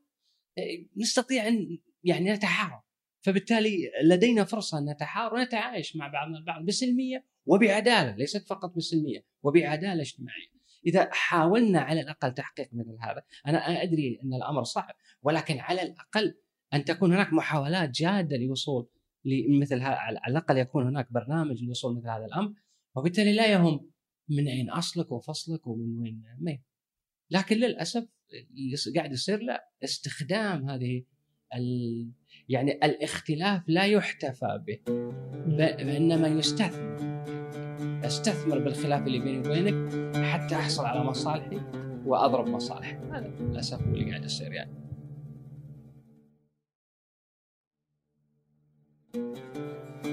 طيب آه على okay so اليوم موجوده هذه الخطابات تكلمنا فيها. تكلمنا قبل شوي بت... هذا اللي ودي أرجع له حقيقة اللي هو التفكير النقدي. نعم. التفكير النقدي لما نتكلم فيه هو يبدو كذا شيء يعني لا يدرس في الجامعات. آه على الأقل عندنا كيف كيف تشوفونه؟ يعني مثلا في السعودية التفكير النقدي مع كيف مثلا في الكويت؟ هل كيف حضوره في الجامعات؟ والله أنا أعتقد في لأنه ودي أعرف كيف أكسب مهارات التفكير النقدي. كيف أكسب مهارات التفكير آه، النقدي؟ داخل الجامعة قصدك أو, أو كإنسان لاني حسيت إنه وأنا جالس أفكر في السؤال بس أقول أوكي. الجامعة أحس انهم يدرسونه. آه. في المدرسة في الثانوية والمتوسطة ما أدري إذا أضيفت المناهج لها ولا لا. فجأة أقول طيب إذا هذا بهذه الأهمية التفكير النقدي شلون نتعلمه؟ شلون نكسب هذه المهارات؟ هو هو أنا أعتقد المرحلة الحالية ربما أفضل من مراحل سابقة. مراحل سابقة كان أصلا مجرد موضوع التفكير النقدي لما يثار يعني ما حد مهتم فيه أصلا. الآن أسمع إن في دورات تقام بالتفكير النقدي، دورات خارجي وفي بعض المواد أيضا موجودة أعتقد جامعة الكويت فيها موجودة قسم الفلسفة لديها أعتقد أو اختياري من إحدى المواضيع للتفكير النقدي أعتقد عندهم مبادئ التفكير النقدي أو شغله هكذا ولكن في كليات أخرى مثل كليتي ما فيها مادة أعتقد ما فيها مادة التفكير النقدي. حاولنا مع زملاء آخرين إن ندفع بجانب انه يكون في تفكير نقدي بس نزلت بدالها مادة أعتقد الأعجاز العلمي في القرآن والسنة بدل موضوع التفكير النقدي. فبالتالي أنا أعتقد يعني واضح التوجه إلى إن يعني يعني توجه معين صوب وبينما مطالب أخرى اللي تواجهها للأسف ما يعني واضح التوجه وين رايح يعني. هل تحس إنه مثلا مفترض إنه يكون وجوده آه، في التعليم العام قبل إنه يكون في التعليم العالي؟ أنا أعتقد يجب أن يكون من المراحل المبكرة جدا. التفكير النقدي. يعني الأطفال أصلا لديهم مهارات التفكير النقدي. مجرد تناقش معهم تشوف إن عندهم فعلا مهارات التفكير النقدي. ولكن للأسف ما يعني ما ننتبه للحوار اللي قاعد يدور بينهم. لما يصير مثل هذا الحوار والتفكير النقدي وكذا. يعني بالعكس المفروض التفكير النقدي من البدايات. في دول أخرى مواضيع التفكير النقدي تدمج بالمناهج بمرحلة مبكرة جدا. هذا المفروض. التفكير النقدي الطفل ما نعامل أطفالنا كلهم أغبياء إلى أن تكبر وبعدين تصير عاقل؟ لأنك جاهل الآن. هذا الكلام مو صحيح. هم بالعكس عارفين. للأسف المفروض من البدايات وأحسن طريقة للتفكير النقدي إنك تناقش إنك يصير نقاش حقيقي بينك وبين الطفل. وشوف الحجج اللي يبنيها الطفل. يقع في مغالطات حالة حق حالة حال غيره. يأتي بحجة جميلة حالة حال غيره. يعني لذة حقيقة. أنا عندي على مستوى شخصي عندي كتاب دفتر صغير. آه، يعني مثلا إذا قال قالت بنتي شغلة أو ولدي شغلة أقول مثلا فلان قال هذا الشيء باليوم الفلاني. واحطه الجملة اللي قالها. فلان قال هذا الشيء. إما شيء يعني ما توقعت يقوله أو شيء يضحك أو شيء مثلا لا مغالطة واضحة منطقية أو أي اللي يصير بس احطهم اسجلهم يعني اقصد أقصد هذه زين إنك تذكرها في اليوم الفلاني قلت كذا. وزين إنك أنت تعرف شلون تطورهم العقلي يعني بالسنه الفلانية كان يقول هكذا طيب ماذا سيقول ربما في سنوات لاحقة؟ هل يبني حجته بطريقة أفضل أو لا؟ بس أجمل ما في بالموضوع إنه ناقش. يعني أجمل بالموضوع ناقش لأنه راح يعرف الطفل إنه حتى يقنعك يجب ان يناقشك. مو يتودد لك مو يقول يتعطى أرجوك وكذا. لا هذا أسلوب هذا يسمونه أصلا أصلا هذه فلس يعني مغالطة مغالطة إثارة الشفقة ما يصير. فبالتالي سالفه فخلصنا من سالفة أرجوك وما أرجوك لا تبي تقنعني؟ خل نقاش يصير نقاش يصير نقاش إذا أقنعتني وفعلا أنا ما عندي حجة خلاص وصلنا هكذا يتربى الطفل يعني كيف أنت تعطيه يعني إذا لأن ما لك حق أصلا ما لك حق تفرض عليه إلا إلا يعني أنت طبعا لك حق إنك تحميه من الخطر لأن الطفل لا زال بس ما لك حق إنك تفرض عليه مثلا رأي معين أنت تعتقد ما عندك حجة أصلا لا فقط لأنك أبوه انتهى هذه سلطه ما يصير تعلمها على أن تصير دكتاتور يعني من البداية. طيب خلينا نرجع. أنت مرة كتبت إنه آه، استطاعت آه، خطابات هتلر وعبد الناصر تحقيق قدر كبير من النشوة الجماعية في زمن الحرب. واستطاعت خطابات كينج ومانديلا في تحقيق قدر معقول من النشوة الجماعية في زمن السلم. لكن مهما بلغت صدقية الخطاب السياسي يظل التفكير النقدي أبرز ضحايا النشوة الجماعية فعندما تنتشر النفوس تغيب العقول. تغيب العقول صح أنا أعتقد عندما تنتشر النفوس تغيب العقول. وهذه ترى على فكرة أعتقد جاءت في آه، فترة كان فيها المجلس الأمة قوي جدا لدينا. أعتقد جاء هذا المقال في تلك الفترة. وكانت الخطابات خطابات يعني يعني فيها السقف مرتفع. ولاحظت وكما لاحظ غيري الكثير أنا واثق أن الشخص الذي يندفع بالخطاب ثم يحصل على التصفيق على طول الجملة اللي بعدها يعني يزداد يعني أقصد الجملة اللي بعدها تكون غبية. يعني إذا كانت الجملة الأولى ذكية واستحق عليها التصفيق الجملة اللي بعدها على طول غبية. ما أدري ماذا يحصل بالعقل يعني وكانه ينسون ينسى ماذا يقول ويأخذه النشوة وبالتالي يريد وكأن المزيد من التصفيق. يعني انسان الوقت الحاضر فعلا يعني لا يستطيع أن يتكلم من دون جمهور لازم لازم الجمهور يصفق لازم فبالتالي يأتي ماذا؟ لم تعد الفكرة يعني لاحظ السياسي الحقيقي. لديه تماما يعرف تماما ماذا يقول. يعني يعني لا يأتي هكذا يعني ارتجالا. تماما يعرف ماذا يقول. ويعرف ما المسموح بقوله. وإذا كان لا يعرف يتوقف. قل أرد للحزب. وتناقش وبعدين أرد على هذه النقطة. للأسف لدينا نواب اساله في مكان حتى بديوانية. اللي اللي براسه في اللحظة ذيك يقولها لك عادي ما عنده مشكلة. بدون رجوع طبعا لقواعد انتخابية بدون اللي يصير عادي. فبالتالي أنا أعتقد مثل هذا النوع يعني لا يمكن يكون يعرف ماذا معناته. يعني خليك من سالفة الآن التفكير النقدي الانضباط الحزبي الانضباط ما معقول يعني تأتي بأشياء اللي فقط اللي يطري على بالك وتقولها. وبالتالي النشوة الجماعية نعم النشوة الجماعية تعمي فعلا تنتشي نفسيا ولكن ولكن يغيب العقل. لأن العقل يريد البروده النشوة الجماعية حارة جدا فيها تصفيق فيها بينما العقل لا لا ما يهمه برود بكل برود يحاول أن يعني يجيب على يعني أي حجة أمامه أو يحاول. يعني أنا ما شفت أحد منتشي يقول لا أدري ربما أجيبك بعدين أو مو ليس لهذه الدرجة أو حتى يستخدم الألفاظ مثل لعل ربما. المنتشين دائما قاطعين في كلامهم دائما نعم هذا اللي صحيح. وسقف التهديد عندهم مرتفع جدا. غير مسؤول طبعا يعني ممكن يقول لك خلال كذا كذا ساعة إذا ما صار اذا اذا أنا سوف أقوم بك. طبعا تمر الساعات وما صار شيء وعادي ما في مشكلة. بس إيه. هي في عاش النشوة وبالتالي راحت.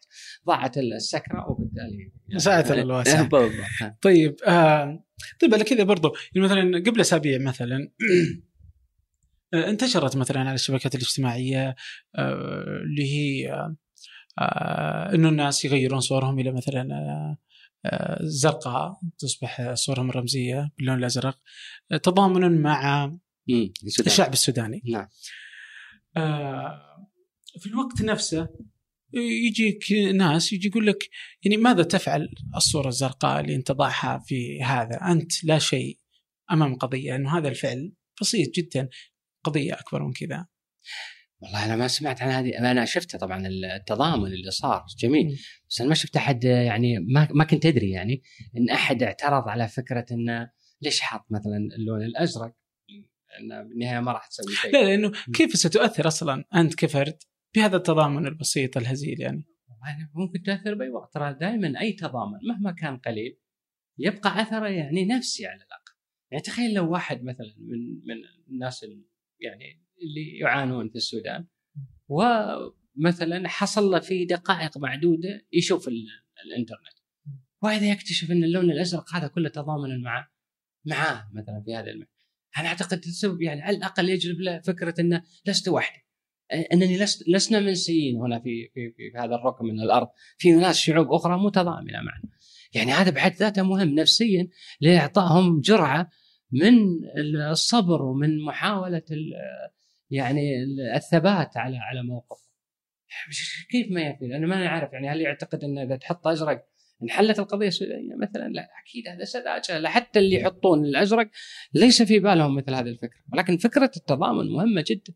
يعني تتضامن مع دائما المهمش مع الضعيف مع المظلوم مع تضامن لماذا لماذا لماذا تطالب من المتضامن أن لا يكون متضامنا حتى يكون يتضامن ويحل القضية؟ وإلا إذا لا تتضامن. هذا صراحة يعني تحط ال standards عالي على أمور. يعني أتمنى في أماكن أخرى نفس ال standards بعد. يعني مو إي. لأنه برضو هذا مدخل على ثاني على النقطة الثانية اللي هي نفس الشيء. يعني ممكن يرتفع إلى أنه أكثر من مجرد صوره رمزية فتيجي مثلا المقاطعة فمثلا عندنا المقاطعة للكيان الصهيوني نعم أوكي فلما نيجي يجي يقول لك خلاص يعني إيش الفائده؟ إيش الفائده من المقاطعة؟ فائده من من؟ آه، من المقاطعة خلاص يعني خلينا خلينا نخلص الموضوع نتعامل معهم ونشوف حلول يعني حل. إلى متى؟ أو نعم يعني أنت تقصد الموضوع أنا يعني وأنا فرد يعني ما دخل إيش ممكن أسوي آه. أصلا إذا كل. اي لا هو هو شوف هو هو مو طبعا مو أفراد هي الفكرة إنه ليس فردا هو اللي قاعد يقوم بالمقاطعه هي دائما هي عمليات يعني أنت تدخل ضمن يعني مجاميع مدنية نشاطات سياسيين أحزاب تدعو للمقاطعة وهذا أمر مفهوم تماما. آه، طبعا المقاطعة ليست يعني أنت تقصد مع المقاطعة مع إسرائيل والتطبيع وموضوع التطبيع صحيح. إيه. هو المقاطعة نفسها ليست يعني يعني أنا واثق إن في بعضهم يفهمون المقاطعة وكأنها آه، يعني من منظور عاطفي. هو يقاطع لأن لا يريد أن أن يتعامل بأي شكل من الأشكال مع هذا الكيان المغتصب. هذا الخطاب أنا أعتقد وأنا قلته في إحدى الندوات يعني يعني لما يقيل عن الكويت إن المفروض إن آخر من تطبع قلت أتمنى أن يكون لن نطبع ما بقينا أحياء. أرجو أن يفهم من هذا الكلام. مو إن المقاطعة مبدئية وبالتالي يجب أن تظل طول الحياة أنت مقاطع. لا مو هذا اللي أقصده. طول الحياة مقاطع ما دام الوضع بهذه الصورة. الوضع اللي قاعد يصير بهذه الصورة هي مقاطع.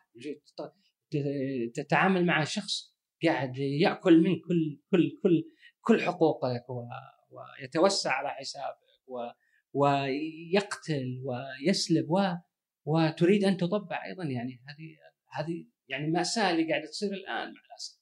فبالتالي المقاطعة ليست ليست مقاطعة فقط ل والله أريح نفسي نفسيا. اني أنا أقاطع وخلاص مرتاح إني مقاطع. لا لا لا ابدا. من يقول ذلك؟ يا أخي حتى في في الجانب الموضوع الإسرائيلي وموضوع الفلسطيني يعني التطبيع التطبيع يعني حتى الآخرين يعني يطرحون بعض الحجج إنه إن ماذا حصلنا من المقاطعة؟ لا لا مو صحيح ماذا حصل من المقاطعة، التطبيع قائم أصلا أول من طبع United Nations، أول من طبع مع إسرائيل على فكرة، يعني 49 اعترفوا في إسرائيل، خلاص انتهى 49 إسرائيل دخلت اعترفوا في رئيس وزرائها، اعترفوا في رئيسها، اعترفوا فيها كدولة. 49 يعني العالم ها United Nations اعترف في إسرائيل، يعني هذه أول خذلان للناس للأرض لأن بالنهاية إسرائيل ما هي إسرائيل. طبعا التطبيع جاء سلسلة التطبيعات جاءت بعدها. يعني دولة دولة وطبعا أنور السادات نعرف وبعدها الأردن دخلت على الخط وبعد يعني دخلت أكثر من إلى منظمة التحرير نفسها أصلا يعني. فأقصد الموضوع شائك وليس موضوع بس أريد أن أقاطع وانتهى. مو ليس هكذا. هو الحلول اللي كانت موجودة مع الأسف حلول إسرائيل نفسها لا تحترم يعني إسرائيل تتوسع ولا تريد أحد أن يناقشها في هذا التوسع وتغتصب أراضي وفي نفس الوقت تريد تفاوض على السلام، سلام على مال إذا أنت تتوسع على حساب. يعني أعطيك مثال واحد. من أهم الاتفاقيات اللي دارت حتى في اتفاقيات اتفاقية أوسلو الأولى أو الثانية 93 و 95 اتفاقية أوسلو 93 شنو؟ ما هي؟ يقول لك يجب اعتراف إسرائيل بالسلطه الفلسطينيه بسلطتها على ماذا؟ على المنطقة اللي هي تحكمها اراضي معروفة في الضفة. ممتاز. حتى هذه كانت تنتهك اسرائيل استيطان. لزياده استيطان. ومحاولة اغتصاب يعني يعني كيف تحترم كيان مثل هذا؟ يغتصب الأرض بهذه بهذه الطريقة. إسرائيل لم تقم آه لم تقم هكذا. والله الناس يعتقدون آه والله بريطانيا تخلت عن الأرض واعطتها إسرائيل لأنه يريد اسرائيل. تخطيط إسرائيل آه، أو لقيام دولة إسرائيل بدأ بتخطيط منظم من 1897 لاحظ قبل كم سنة؟ 1897 آه، ثيودور طبعا هيرزل آه، هيرزل كان في مؤتمر آه، كان المفروض المؤتمر على فكرة يكون مؤتمر الصهيونية العالمي هذا كان المفروض المؤتمر يصير في في ميونخ في ميونخ. رفضوا طبعا بعض الصهاينة وبعض الإسرائيليين يعني أو بالاحرى الإسرائيليين بعض اليهود رفضوا الفكرة تماما. إنه يكون في إنه يكون في دولة لإسرائيل كاسرائيل يعني. آه، لذلك ترى انتقل المؤتمر من ميونخ إلى بازل بازل في سويسرا. انتقل صار مؤتمر بازل اللي هو نعم. مؤتمر 1897 نتكلم عنه. هذا المؤتمر اللي سمي فيما بعد برنامج بازل أول أول آه، هدف له إقامة دولة موطن لليهود. وين؟ في فلسطين. يعني تحديدا في فلسطين يعني اسم فلسطين. طيب آه، بعدها طبعا غيرها دعم مالي إنشاء بنك لدعم مثل هذا الموضوع وكذا. المفارقة وين صايرة؟ إن هرتزل في مذكراته آه، كتب إن اليوم يقصد في المؤتمر من المؤتمر الصهيوني اليوم أعتقد أن تم فعلا تأسيس دولة إسرائيل. هو يقول هذا الكلام في مذكراته. أنا يتابع كلامه يقول أن لو قرأ آخرون كلامي هذا سوف يضحكون. ولكن سوف تقرؤونه بعد سنة أو ربما على الأكثر بعد خمسين سنة. وسوف تعلمون أن ما أقوله حق أن سوف متى كتب هذا الكلام؟ 97 بعد 51 سنة. أخطأ يمكن بسنة واحدة. 51 سنة. وانشأت دولة إسرائيل فبالتالي أقصد كان في هذا المؤتمر المؤتمر الأول صار بعدها مؤتمر 99 99 صار مؤتمر وبعدين صار المؤتمر كل سنتين وبعدين لاحقا كان صار أربع سنوات. طبعا بعد الهوليكوست زادت النعرة هذا إنه يجب حماية اليهود. إلى أن وصلوا أقاموا فعلا. الآن كيف أقمت الأرض؟ أقمت فكرة على فكرة إن لا نحن لنا حق بالأرض سابقا. طبعا لا تستطيع أن ترد بالزمن إلى نقطة أنت عاجبتك. وتقول هنا هنا نتوقف لماذا لا ترجع شوي بالله عن الكنعانيين مثلا قبلها ولا؟ إيش معنى الآن يعني؟ عند عند الوقت اللي تعتقد إنه كان في كما تدعي مملكة إسرائيل موجودة وكذا. ونعم في بعض الأدلة على وجود مثل هذا الكلام. ولكن لماذا عند هذه اللحظة التاريخية تحديدا ثم من بأي حق بأي حق تأتي إلى فكرة تاريخية وفجأة تغتصب ارض موجودة الآن لدولة أخرى وتقول هذه الأرض أرضي انتهى. يعني تخيل الآن لو نجتمع نحن كمسلمين وأي دولة إسلامية وتقول آه، اشتقنا للأندلس صراحة. اسبانيا ما لها حق الآن في الأندلس. خلاص راح نأخذ الأندلس. انتهى. راح وقمنا كيان وسميناه أندلسية اللي يصير. الأندلس في جنوب أسبانيا. آه، الأمم المتحدة ثاني يوم تعطيك حق وتقول لك نعم أنت دولة بس هذا اللي بالضبط اللي حدث مع إسرائيل. اعترفت الأمم المتحدة بعدها باشهر أعتقد بمايو. مايو 11 مايو. اعترف 1449 1949 اعترفوا في في إسرائيل كدولة الامم المتحده دولة مخت... يعني اغتصبت تو حق ناس هجرت 750 ألف فلسطيني. وعلى الرغم من ذلك اعترفوا فيهم. فبالتالي على كل هذه المآسي وكذا آه، حل الدولتين اللي هو كان حل وافقت تقريبا كل الأطراف حتى الجهات الدولية عليه. إسرائيل حقيقه هي التي لا توافق عليه وبالتالي يأتي الآن الوضع ولا يراد حتى حل الدولتين يراد فقط حل أن ليس هناك فلسطين أو مجرد محمية آه، تابعة للدول المجاورة أردن مصر وطبعا تحت إشراف إسرائيل. مع الأسف هذا اللي يخطط له الآن للأسف آه مزعج جدا. آه لكن آه في, في ندوة المقاطعة الثقافية وحرية التعبير والنشر. آه في الكويت من تنظيم طبعا BDS نعم آه قلت إنه أهمية أن تقوم الشعوب بالمقاطعة الثقافية للاحتلال الإسرائيلي سواء طبعت الدول العربية أم لا فيجب ألا تتخاذل الشعوب. إذا كان للبيت الأبيض مدخل على الأنظمة. ليس للبيت الأبيض مدخل على الشعوب إن كانت إن. كانت. مم. مم. آه هذا التطبيع الثقافي هو المقاطعة الثقافية. كيف ممكن نرسمها بشكل جيد؟ يعني في ظل إنه مثلا اليوم اليوم مثلا اليوم نقدر نشوف بعض ال بعض ال المشاكل حيال فهمه. مثلا آه، بتذكر آه، الأسبوع الماضي اللي صار اللي مع الفنان آه، حمزة نمرة. يرام الله. راح وهو فنان معروف بمواقفه الشريفة تجاه القضية. إلا أنه يعني راح سأل المنظمة فقالوا له لا هذا مو تطبيع ثقافي مم. هو راح آه، راح رام الله راح رام الله إيه. مم.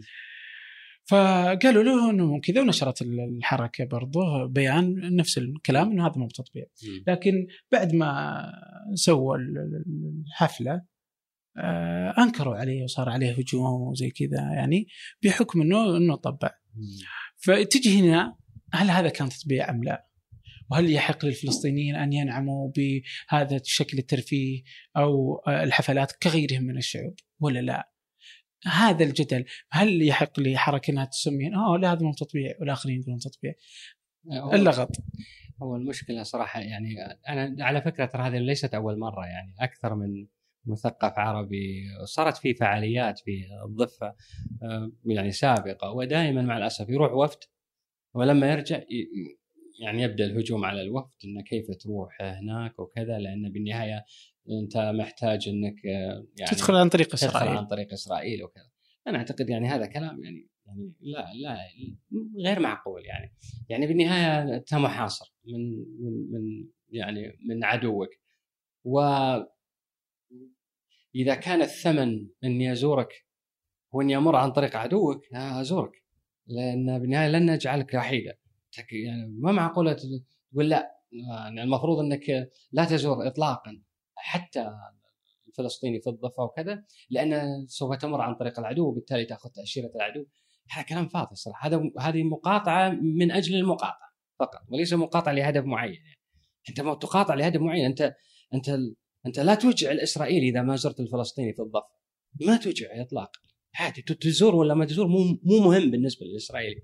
بس مهم بالنسبة لي. مهم بالنسبة لي ازور الفلسطيني واشعره انه ليس وحيدا وأني معه وأنكم لستم معزولين تماما عن هذا العالم وان وأن سواء فلسطيني في في الضفة ونتمنى أيضا نفس الحق لإخواننا في غزة.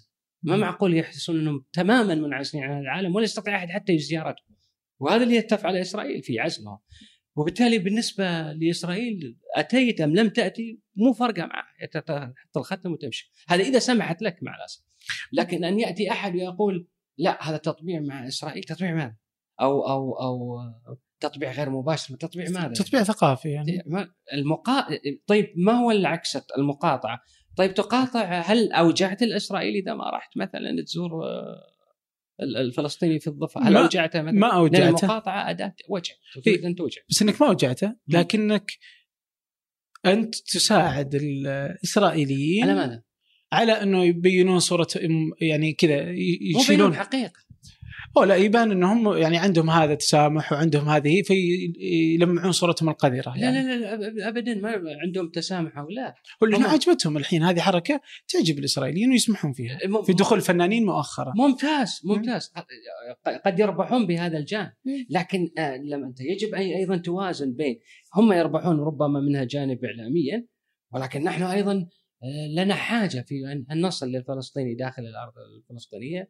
وتقام عنده مؤسسات ثقافية أمر طبيعي. آه، أيضا في المقابل منعوا أشخاص كبار مثقفين من الدخول. أثاروها آه، اعلاميا، الاسرائيليين حاولوا يطمطمونها اعلاميا. آه، أكثر من نوم تشومسكي نفسه. يعني تشومسكي حاول الدخول ومنعوه السلطات لالقاء محاضرة. آه، منع من الدخول.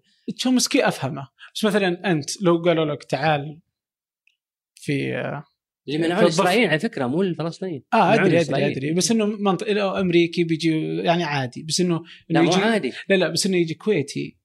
أوه الآن تكسب إسرائيل إنه شوف الكويتيين بدوا يدخلون من عندنا عادي. مو من عندنا يدخلون. ما في طريق إلا من عنده. إيه؟ يعني بالتالي هي السالفة ما ليس ليس سواء الكويتي أو السعودي أو أي واحد. أحس إنه شو الفرق يعني. إذا أراد أن يذهب ليس لديه خيار إلا هذا صحيح. حتى على فكرة مو بس كل العالم ها؟ كل العالم. نوم تشومسكي لما راح اضطر ان يدخل عن طريق آه، إسرائيل. يعني الفلسطيني لا يستطيع الدخول إلا عن طريق إسرائيل يعني هو فلسطيني. وبالتالي لكن اليوم لو مثلا عندك ندوة ممكن تقيمها مثلا لو طلبوك؟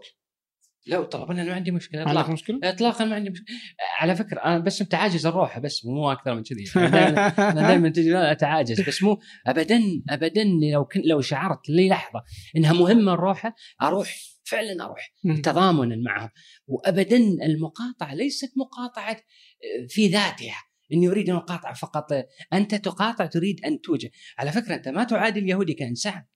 هذه مهمه ابدا ابدا. الخطاب الأيديولوجي القديم وحرقهم وقتلهم والقاهم بالبحر وهذا الكلام الخطاب العاطفي القوي هذا لم يعد هذا بالعكس ضر أكثر من نفع لأن تترجم شركات مثل شركات ميمري وغيرها وتجعلها في الفضاء العام وتقول انظر كم هم إرهابيين يريدون مع أن الاسرائيل مع أن مع الأسف الجيش الإسرائيلي هو اللي يمارس الإرهاب ولكن للأسف يأتيك خطاب آخر آيديولوجي رجعي وغير متزن وينظر ينظر بوحشية للآخر اللي أمامه. آه، ليس ليس هذا الخطاب هو الوحيد المقاوم على فكرة، هناك خطاب عقلاني أيضا مقاوم. لا يجوز مصادرة حق الآخرين بأنهم أيضا يقاومون بالطريقة الذي يعتقدون انها صحيحه. وفي اختلاف بين الناس كيف تقاوم، هذا أمر طبيعي. طيب إنك تروح تصلي في في القدس في الأقصى تحسه عادي؟ لو شلون آه إني أروح أصلي في الاقصى تبي تروح تصلي بالأقصى؟ مو عادي مو بتطبيع مثلا برضه؟ يا رجل فلسطينيين عايشين بالعرب 48 عايشين في كخارج. اللي داخل داخل. كمو كمواطن يعني قصدك؟ كمواطن كويتي. كمواطن كفرد ترى ما تفرق. كفرد رايح أنت كفرد تريد أن تزور لنفرض افتراضا وبتزور المسجد بس بصلي عادي تبقى لأنك أنت بالنسبة لك هذه الأرض تبقى أرض عربية ورايح أنت ما عندك مشكلة. الآن محتلة نعم محتلة. شو تسوي؟ بس إن الفكرة ليس رايح أنا أريد أنا أنت متى تقاطع؟ تقاطع لما تحمل هوية بلد وتتعاون مع هوية بلد آخر، مثلا مقاطعة الثقافيه اللي أنت أشرت لها، مقاطعة أكاديمية، مثلا ابى أسوي بحث وطلع ان الواحد المتخصص فيه واحد أكاديمي إسرائيلي. انت ما أنت مجبر تسوي معه لأنه يحمل هوية الآن محتل وأنت بحاجة لتسوي بحث. صحيح. أنا لست مجبرا إني أسوي معه البحث. أبحث عن شخص آخر حتى أتجنب فكرة إني اعطيه انطباع إنه وكانه عاد العلاقات الأكاديمية بينه وبين بعض، إن أنت تريد أن تبين أن نحن نقاطعكم حتى من الناحية الثقافية الأكاديمية لأداة، لكن أنا لست ضد الأكاديمي الإسرائيلي كإنسان، لست ضده، ولست ضده كأكاديمي محترم إطلاقا لست ضده بل بالعكس في أكاديميين ضد هذا الامتداد الإسرائيلي وانتهاك لحقوق الإنسان ضده لكن أنا ضد الأكاديمي الذي يعرف الحقيقة ويسكت. الأكاديمي الذي يقف مع حكومته ضد الآخرين. يجب أيضا أن تفرق بين المواقف.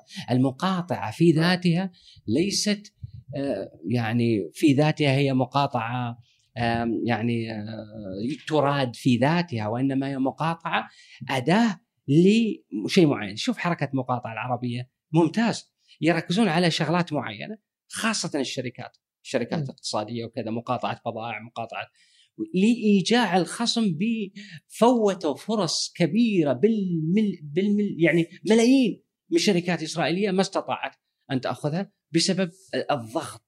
وأيضا أكاديميين إسرائيليين لم يحصلوا على وظائف في الغرب لأسباب هذه لأنهم كانوا متواطئين مع حكومة مو أي اكاديمي يعني حتى المقاطعه هذه المقاطعه حركه مقاطعه لم تكن ضد الإس... كل أكاديمي إسرائيلي وإنما كل أكاديمي إسرائيلي وقف مع اعداء العدو ولم يعلن صراحة عن لذلك يجب أن تجع خصمك وليس تجع الإنسان تجع خصمك من حيث يعني آه، تؤثر فيه وأيضا تسلط الضوء. على معاناة الفلسطيني دون شك إن الحديث عن إسرائيل ليس عن الشخص الإسرائيلي بالدرجة الأولى. ابدا ولا ولا عن اليهودي وإنما عن هذا الكيان. الكامل يعني. بس بس هي طبعا تبقى يعني إنه تحديات يعني وفهمها يبقى برضو آه آه، صعب. يعني ما مدى إنه تقدر تروح ما تقدر تبقى هل هذا جيد أو لا. على الجانب الاقتصادي برضو في بعضها آه، تؤتي أكلها. يعني مثلا بعض مثلا أتوقع أتذكر كذا Airbnb هي اللي صار عليها نعم, نعم اللي نعم. توقفت عن منح آه، المستوطنين الإسرائيليين إنه يقدرون يشغلون خدماتهم حق في Airbnb نعم. فبعض هو ضغط هو تحاول تمارس ضغط للفت الانتباه لأن حتى داخل المجتمع الإسرائيلي في ناس ضد التوسع اللي قاعد يصير ضد الحكومة في في قمعها للفلسطينيين ضد يعني يعني يجب أن أيضا يعني ما تكون الرسالة كلكم كلكم واحد كلكم كلكم في نفس السلة بالنسبة لي. هذا يعني الوضع حتى حتى أصحاب القضية الأوائل الفلسطينيين لا ينظرون من هذه النظرة يعني حتى تاريخيا لما تشوف تاريخ المنظمة وغيرها وحتى حتى حماس يعني يعني صارت في حتى يعني يعني حوارات ونقاشات وكذا يعني يعني بالسياسة يجب أن تعرف أيضا إن الموضوع أخذ وعطاء ولازم تعرف إن موازين القوى وين صايرة. بس هذا لا يعني ابدا أن تتخاذل. للأسف عندنا إحنا نوع نوع المتخاذل تماما. يعني أي شيء تريده إسرائيل حاضر و... والنوع الآخر اللي لا. كل إسرائيل يجب أن تمسح منها لا, لا ما يصير. يا جماعة هذا الموقفين لا عقلانيه موقف إسرائيل قائمة من 49 على الأقل لما اعترف فيها الأمم المتحدة إلى إلى إلى يومك معترف فيها. كل الحكومات كل الحكومات اللي طبعت من إسرائيل العربية مو الآن قديمه يعني الحكومات إسرائيل وطبعا الأردن مصر مصر يعني في القائمة يعني أو في بعض الدول عندهم علاقاتهم من زمان يعني مو المنظمة الفلسطينية في اتفاقات جلسوا مع خصمه الاسرائيلي أقصد هذا الأمر هذه السياسة فيها أخذ وعطاء وشيء طبيعي. ولكن عندما وصل الحال إلى طيب الاتفاق على إقامة دولتين يعني المفروض يحترم مثل هذا الاتفاق. الآن إسرائيل لا يحترمون الاتفاق من زمان. ما, ما قبلوا فيه. يعني كانت جامعة الدول العربية هي اللي حطت ممتاز ولكن مبادرة السلام. مبادرة أكثر من مبادرة إيه. ولكن يتوسعون على حساب على حساب الآخرين وفي نفس الوقت يتحدث عن سلام أي سلام؟ للأسف الجانب الآخر الآن يراد منا ماذا؟ يراد ان تسلم كل شيء. عادي يعني. وبالتالي المقاطعة مهمة هنا. مقاطعة لرفض ما يدور. طبعا للأسف تعرف أنت يعني أغلب الشعوب منطقتنا لا يملكون القرار السياسي. ولأن لا يملك القرار السياسي اذا ليس لديه إلا المجتمع المدني أو إحياء المجتمع بشكل عام إن أهمية إنك تقاطع. حتى تكون ورقة ضغط على الأقل لمؤسسات أخرى. ربما للوبي خارج منطقتك أنت. فهم يعني أغلب اللي يتحركون ميدانيا هو ما يتحرك هكذا يتحرك ميدانيا للضغط على ربما لوبي خارج دولهم للضغط على برلمانات فعلا فيها ديمقراطية. وربما ربما يعني تحاول أن تنتصر للقضية بطريقة أخرى. ونجحت حركة مقاطعة حقيقة في الضغط على حكومات كثيرة في في هذا الميدان. يعني من يقرأ تاريخه ومن يقرأ كلام الذي كتب عن هذا الموضوع حقيقة يندهش ويعجب ويعني يشعر بفخر صراحة أن نشأت الحركة من مجتمع فلسطيني مدني ليست حكومات مدني ثم انتقلت إلى يعني بقاع الأرض يعني هذا شيء جميل صراحة لكن يجب أن تفهم يعني. المقاطعة كسلاح كأداة يعني. لو أخذنا آه إنه أخذت كذا آه، الدول العربيه في التطبيع ما هو دور المواطن وقتها؟ هل عادي إنه يروح مثلا؟ هو شوف أنا أرجوك إحنا لا يعني لا نختزل العملية كلها بان واحد طاق تذكرته بيروح لاسرائيل هي مو هكذا يعني إن شاء الله اللي بيروح المريخ كيف؟ يروح يرد مو هذه الفكرة. أنا اللي أقصد إنه يجب أن تكون المقاطعة مؤسساتية. إذا فشلنا في ذلك يجب أن تكون على الأقل مقاطعة على مستوى المجتمع المدني. مقاطعة أناس ضغط على حكوماتهم لكي لا يعني لكي لا يجعل المسألة يعني بالعربي وضع عراقيل أمام إعادة آه، جعل المسألة جدا يعني يعني طبيعية مع الحكومة الاسرائيليه. يعني يجب أن تكون هناك لأن بالنهاية ما معقول اللي قاعد يصير اللي يصير تسليم كامل تسليم كامل الخيط والمخيط لهم ويفعلوا ما يشاءون ونحن ندفع الفاتورة بالنهاية. فبالتالي هذا الأمر لا يجوز. إذا كان في ضغط خارجي من البيت الأبيض وفعلا في ضغط خارجي من البيت الأبيض الشعوب غير ملزمة بمثل هذا الضغط. ممكن تضغط على أنظمة بس ما تضغط على شعوب. وبالتالي الشعوب الحية ترفض مثل هذا الأمر. على الأقل تعطي زخم وسند للأنظمة اللي تريد أن على الأقل تكسب هذا الضغط الشعبي كورقة سياسية أيضا ضد واشنطن وغيرها. ان أنا أريد ولكن شعوبي لا تريد. يعني تذكر تذكر صار في تذكر صار قبل فترة؟ كان لما يصير أي شيء في غزة أو أي شيء في الضفة أو أي شيء بشكل عام تخرج المظاهرات من المحيط إلى الخليج. نذكرها المظاهرات في كل بقاع العواصم العربية. وين المظاهرات الآن؟ يعني سؤال بس وين؟ في تواطؤ كبير قاعد يصير مع الأسف ليست فقط الأنظمة أحزاب كبرى سياسية صامتة. إيه، صامتة. وهذا يعني يطرح علامة استفهام كبيرة. أين أين المظاهرات اللي كنا نسمع فيها؟ تخرج للشوارع وكذا. أنت طبعا البعض يعتقد إن لأن الأنظمة كذا. لا ليس صحيح. ليس صحيحا. في أنظمة لا زالت في إمكانية الخروج بمظاهرات ولم تخرج مثل هذه المظاهرات. من أحزاب سياسية كبرى منها أحزاب قومية لم تخرج هذه المظاهرات. هذه علامة استفهام كبيرة. وش السبب اللي أنا أعتقد في تواطؤ تواطؤ بين المنظمات أو الأحزاب السياسية الكبرى والحكومات اللي هي طبعا حكومات غير ديمقراطية، في تواطؤ على إن تصفية القضية وإن انتهى يعني فكرة القضية. حتى من مع الأسف يبدو أحزاب سياسية إسلامية مع الأسف. يعني ما نسمع الآن أحزاب صراحة مش ما شفنا مظاهرات. أنا صار لي فترة صراحة تقريبا كل أسبوع تشوف يعني فلسطين وفلسطين ودائما على الآن ينتقل تنتقل يعني السفارة الأمريكية إلى القدس ويعني توقعنا بركان كبير في العالم العربي ومثل أنت شفت يعني شنو صار يعني. آه فك الله يعني آه، أوجاعهم وأسرهم المشاكل وإن شاء الله ما أدري والله كيف آه، يصبح هذا هذه المنطقة. تحتاج استقرار تحتاج يعني لكن آه، الاوضاع يعني صعبة. فنقول يا رب لكن لكن اللي يبغاك برضو موجود أنت على شبكات التواصل الاجتماعي. نعم. آه مدونتك لاحظت إنك ما تدون. أنا واحدة في سبتمبر. نعم أنا أسف إن انشغلت في الآونة الأخيرة. مقل والله. اي والله انشغلت في الآونة الأخيرة. لا فعلا أنا مقل حقيقة. ولكن اشتغلت بأمور أخرى خارج عن المدونة. أكتب شغلاتي خارج عن المدونة. ما أكتبها على على الإنترنت لا لأن مدونتك رائعة سيكون برضو كل ما تحدثنا عنه ما يهم الناس في هذه الحلقة في وصف هذه الحلقة. آه كذلك حسابك أنت نشط على تويتر. نعم. نشط على تويتر فسيكون برضو حسابك في وصف هذه الحلقة. شكرا آه، جزيلا لك آه مرة ثانية وثالثة. الله آه حقيقة الحديث معك يعني لا يمل. الله وطريقتك في التفكير يعني تستحق أنه نسمعها مرارا وتكرارا. نتفق نختلف. صحيح. لكن الهدف هو النقاش صحيح. فالنقاش هو اللي يوصلنا إلى شكل أفضل لفهم آه، الآخر لفهم بعض آه، لمعرفة كيف ممكن نحصل على. آه، أو نصل إلى مجتمع مدني هيك بيقولوا أتمنى الله نعم صح مدني. مشكور أخوي عبد الله الله يسعد قلبك والله. والشكر موصول طبعا لريما. ريما طلال على المساعدة في الإعداد وبرضه لصادق أحمد اللي جالس خلف الكاميرات وخلف آه، التسجيل. وشكرا لكم شكرا للجميع. يعطيكم العافية.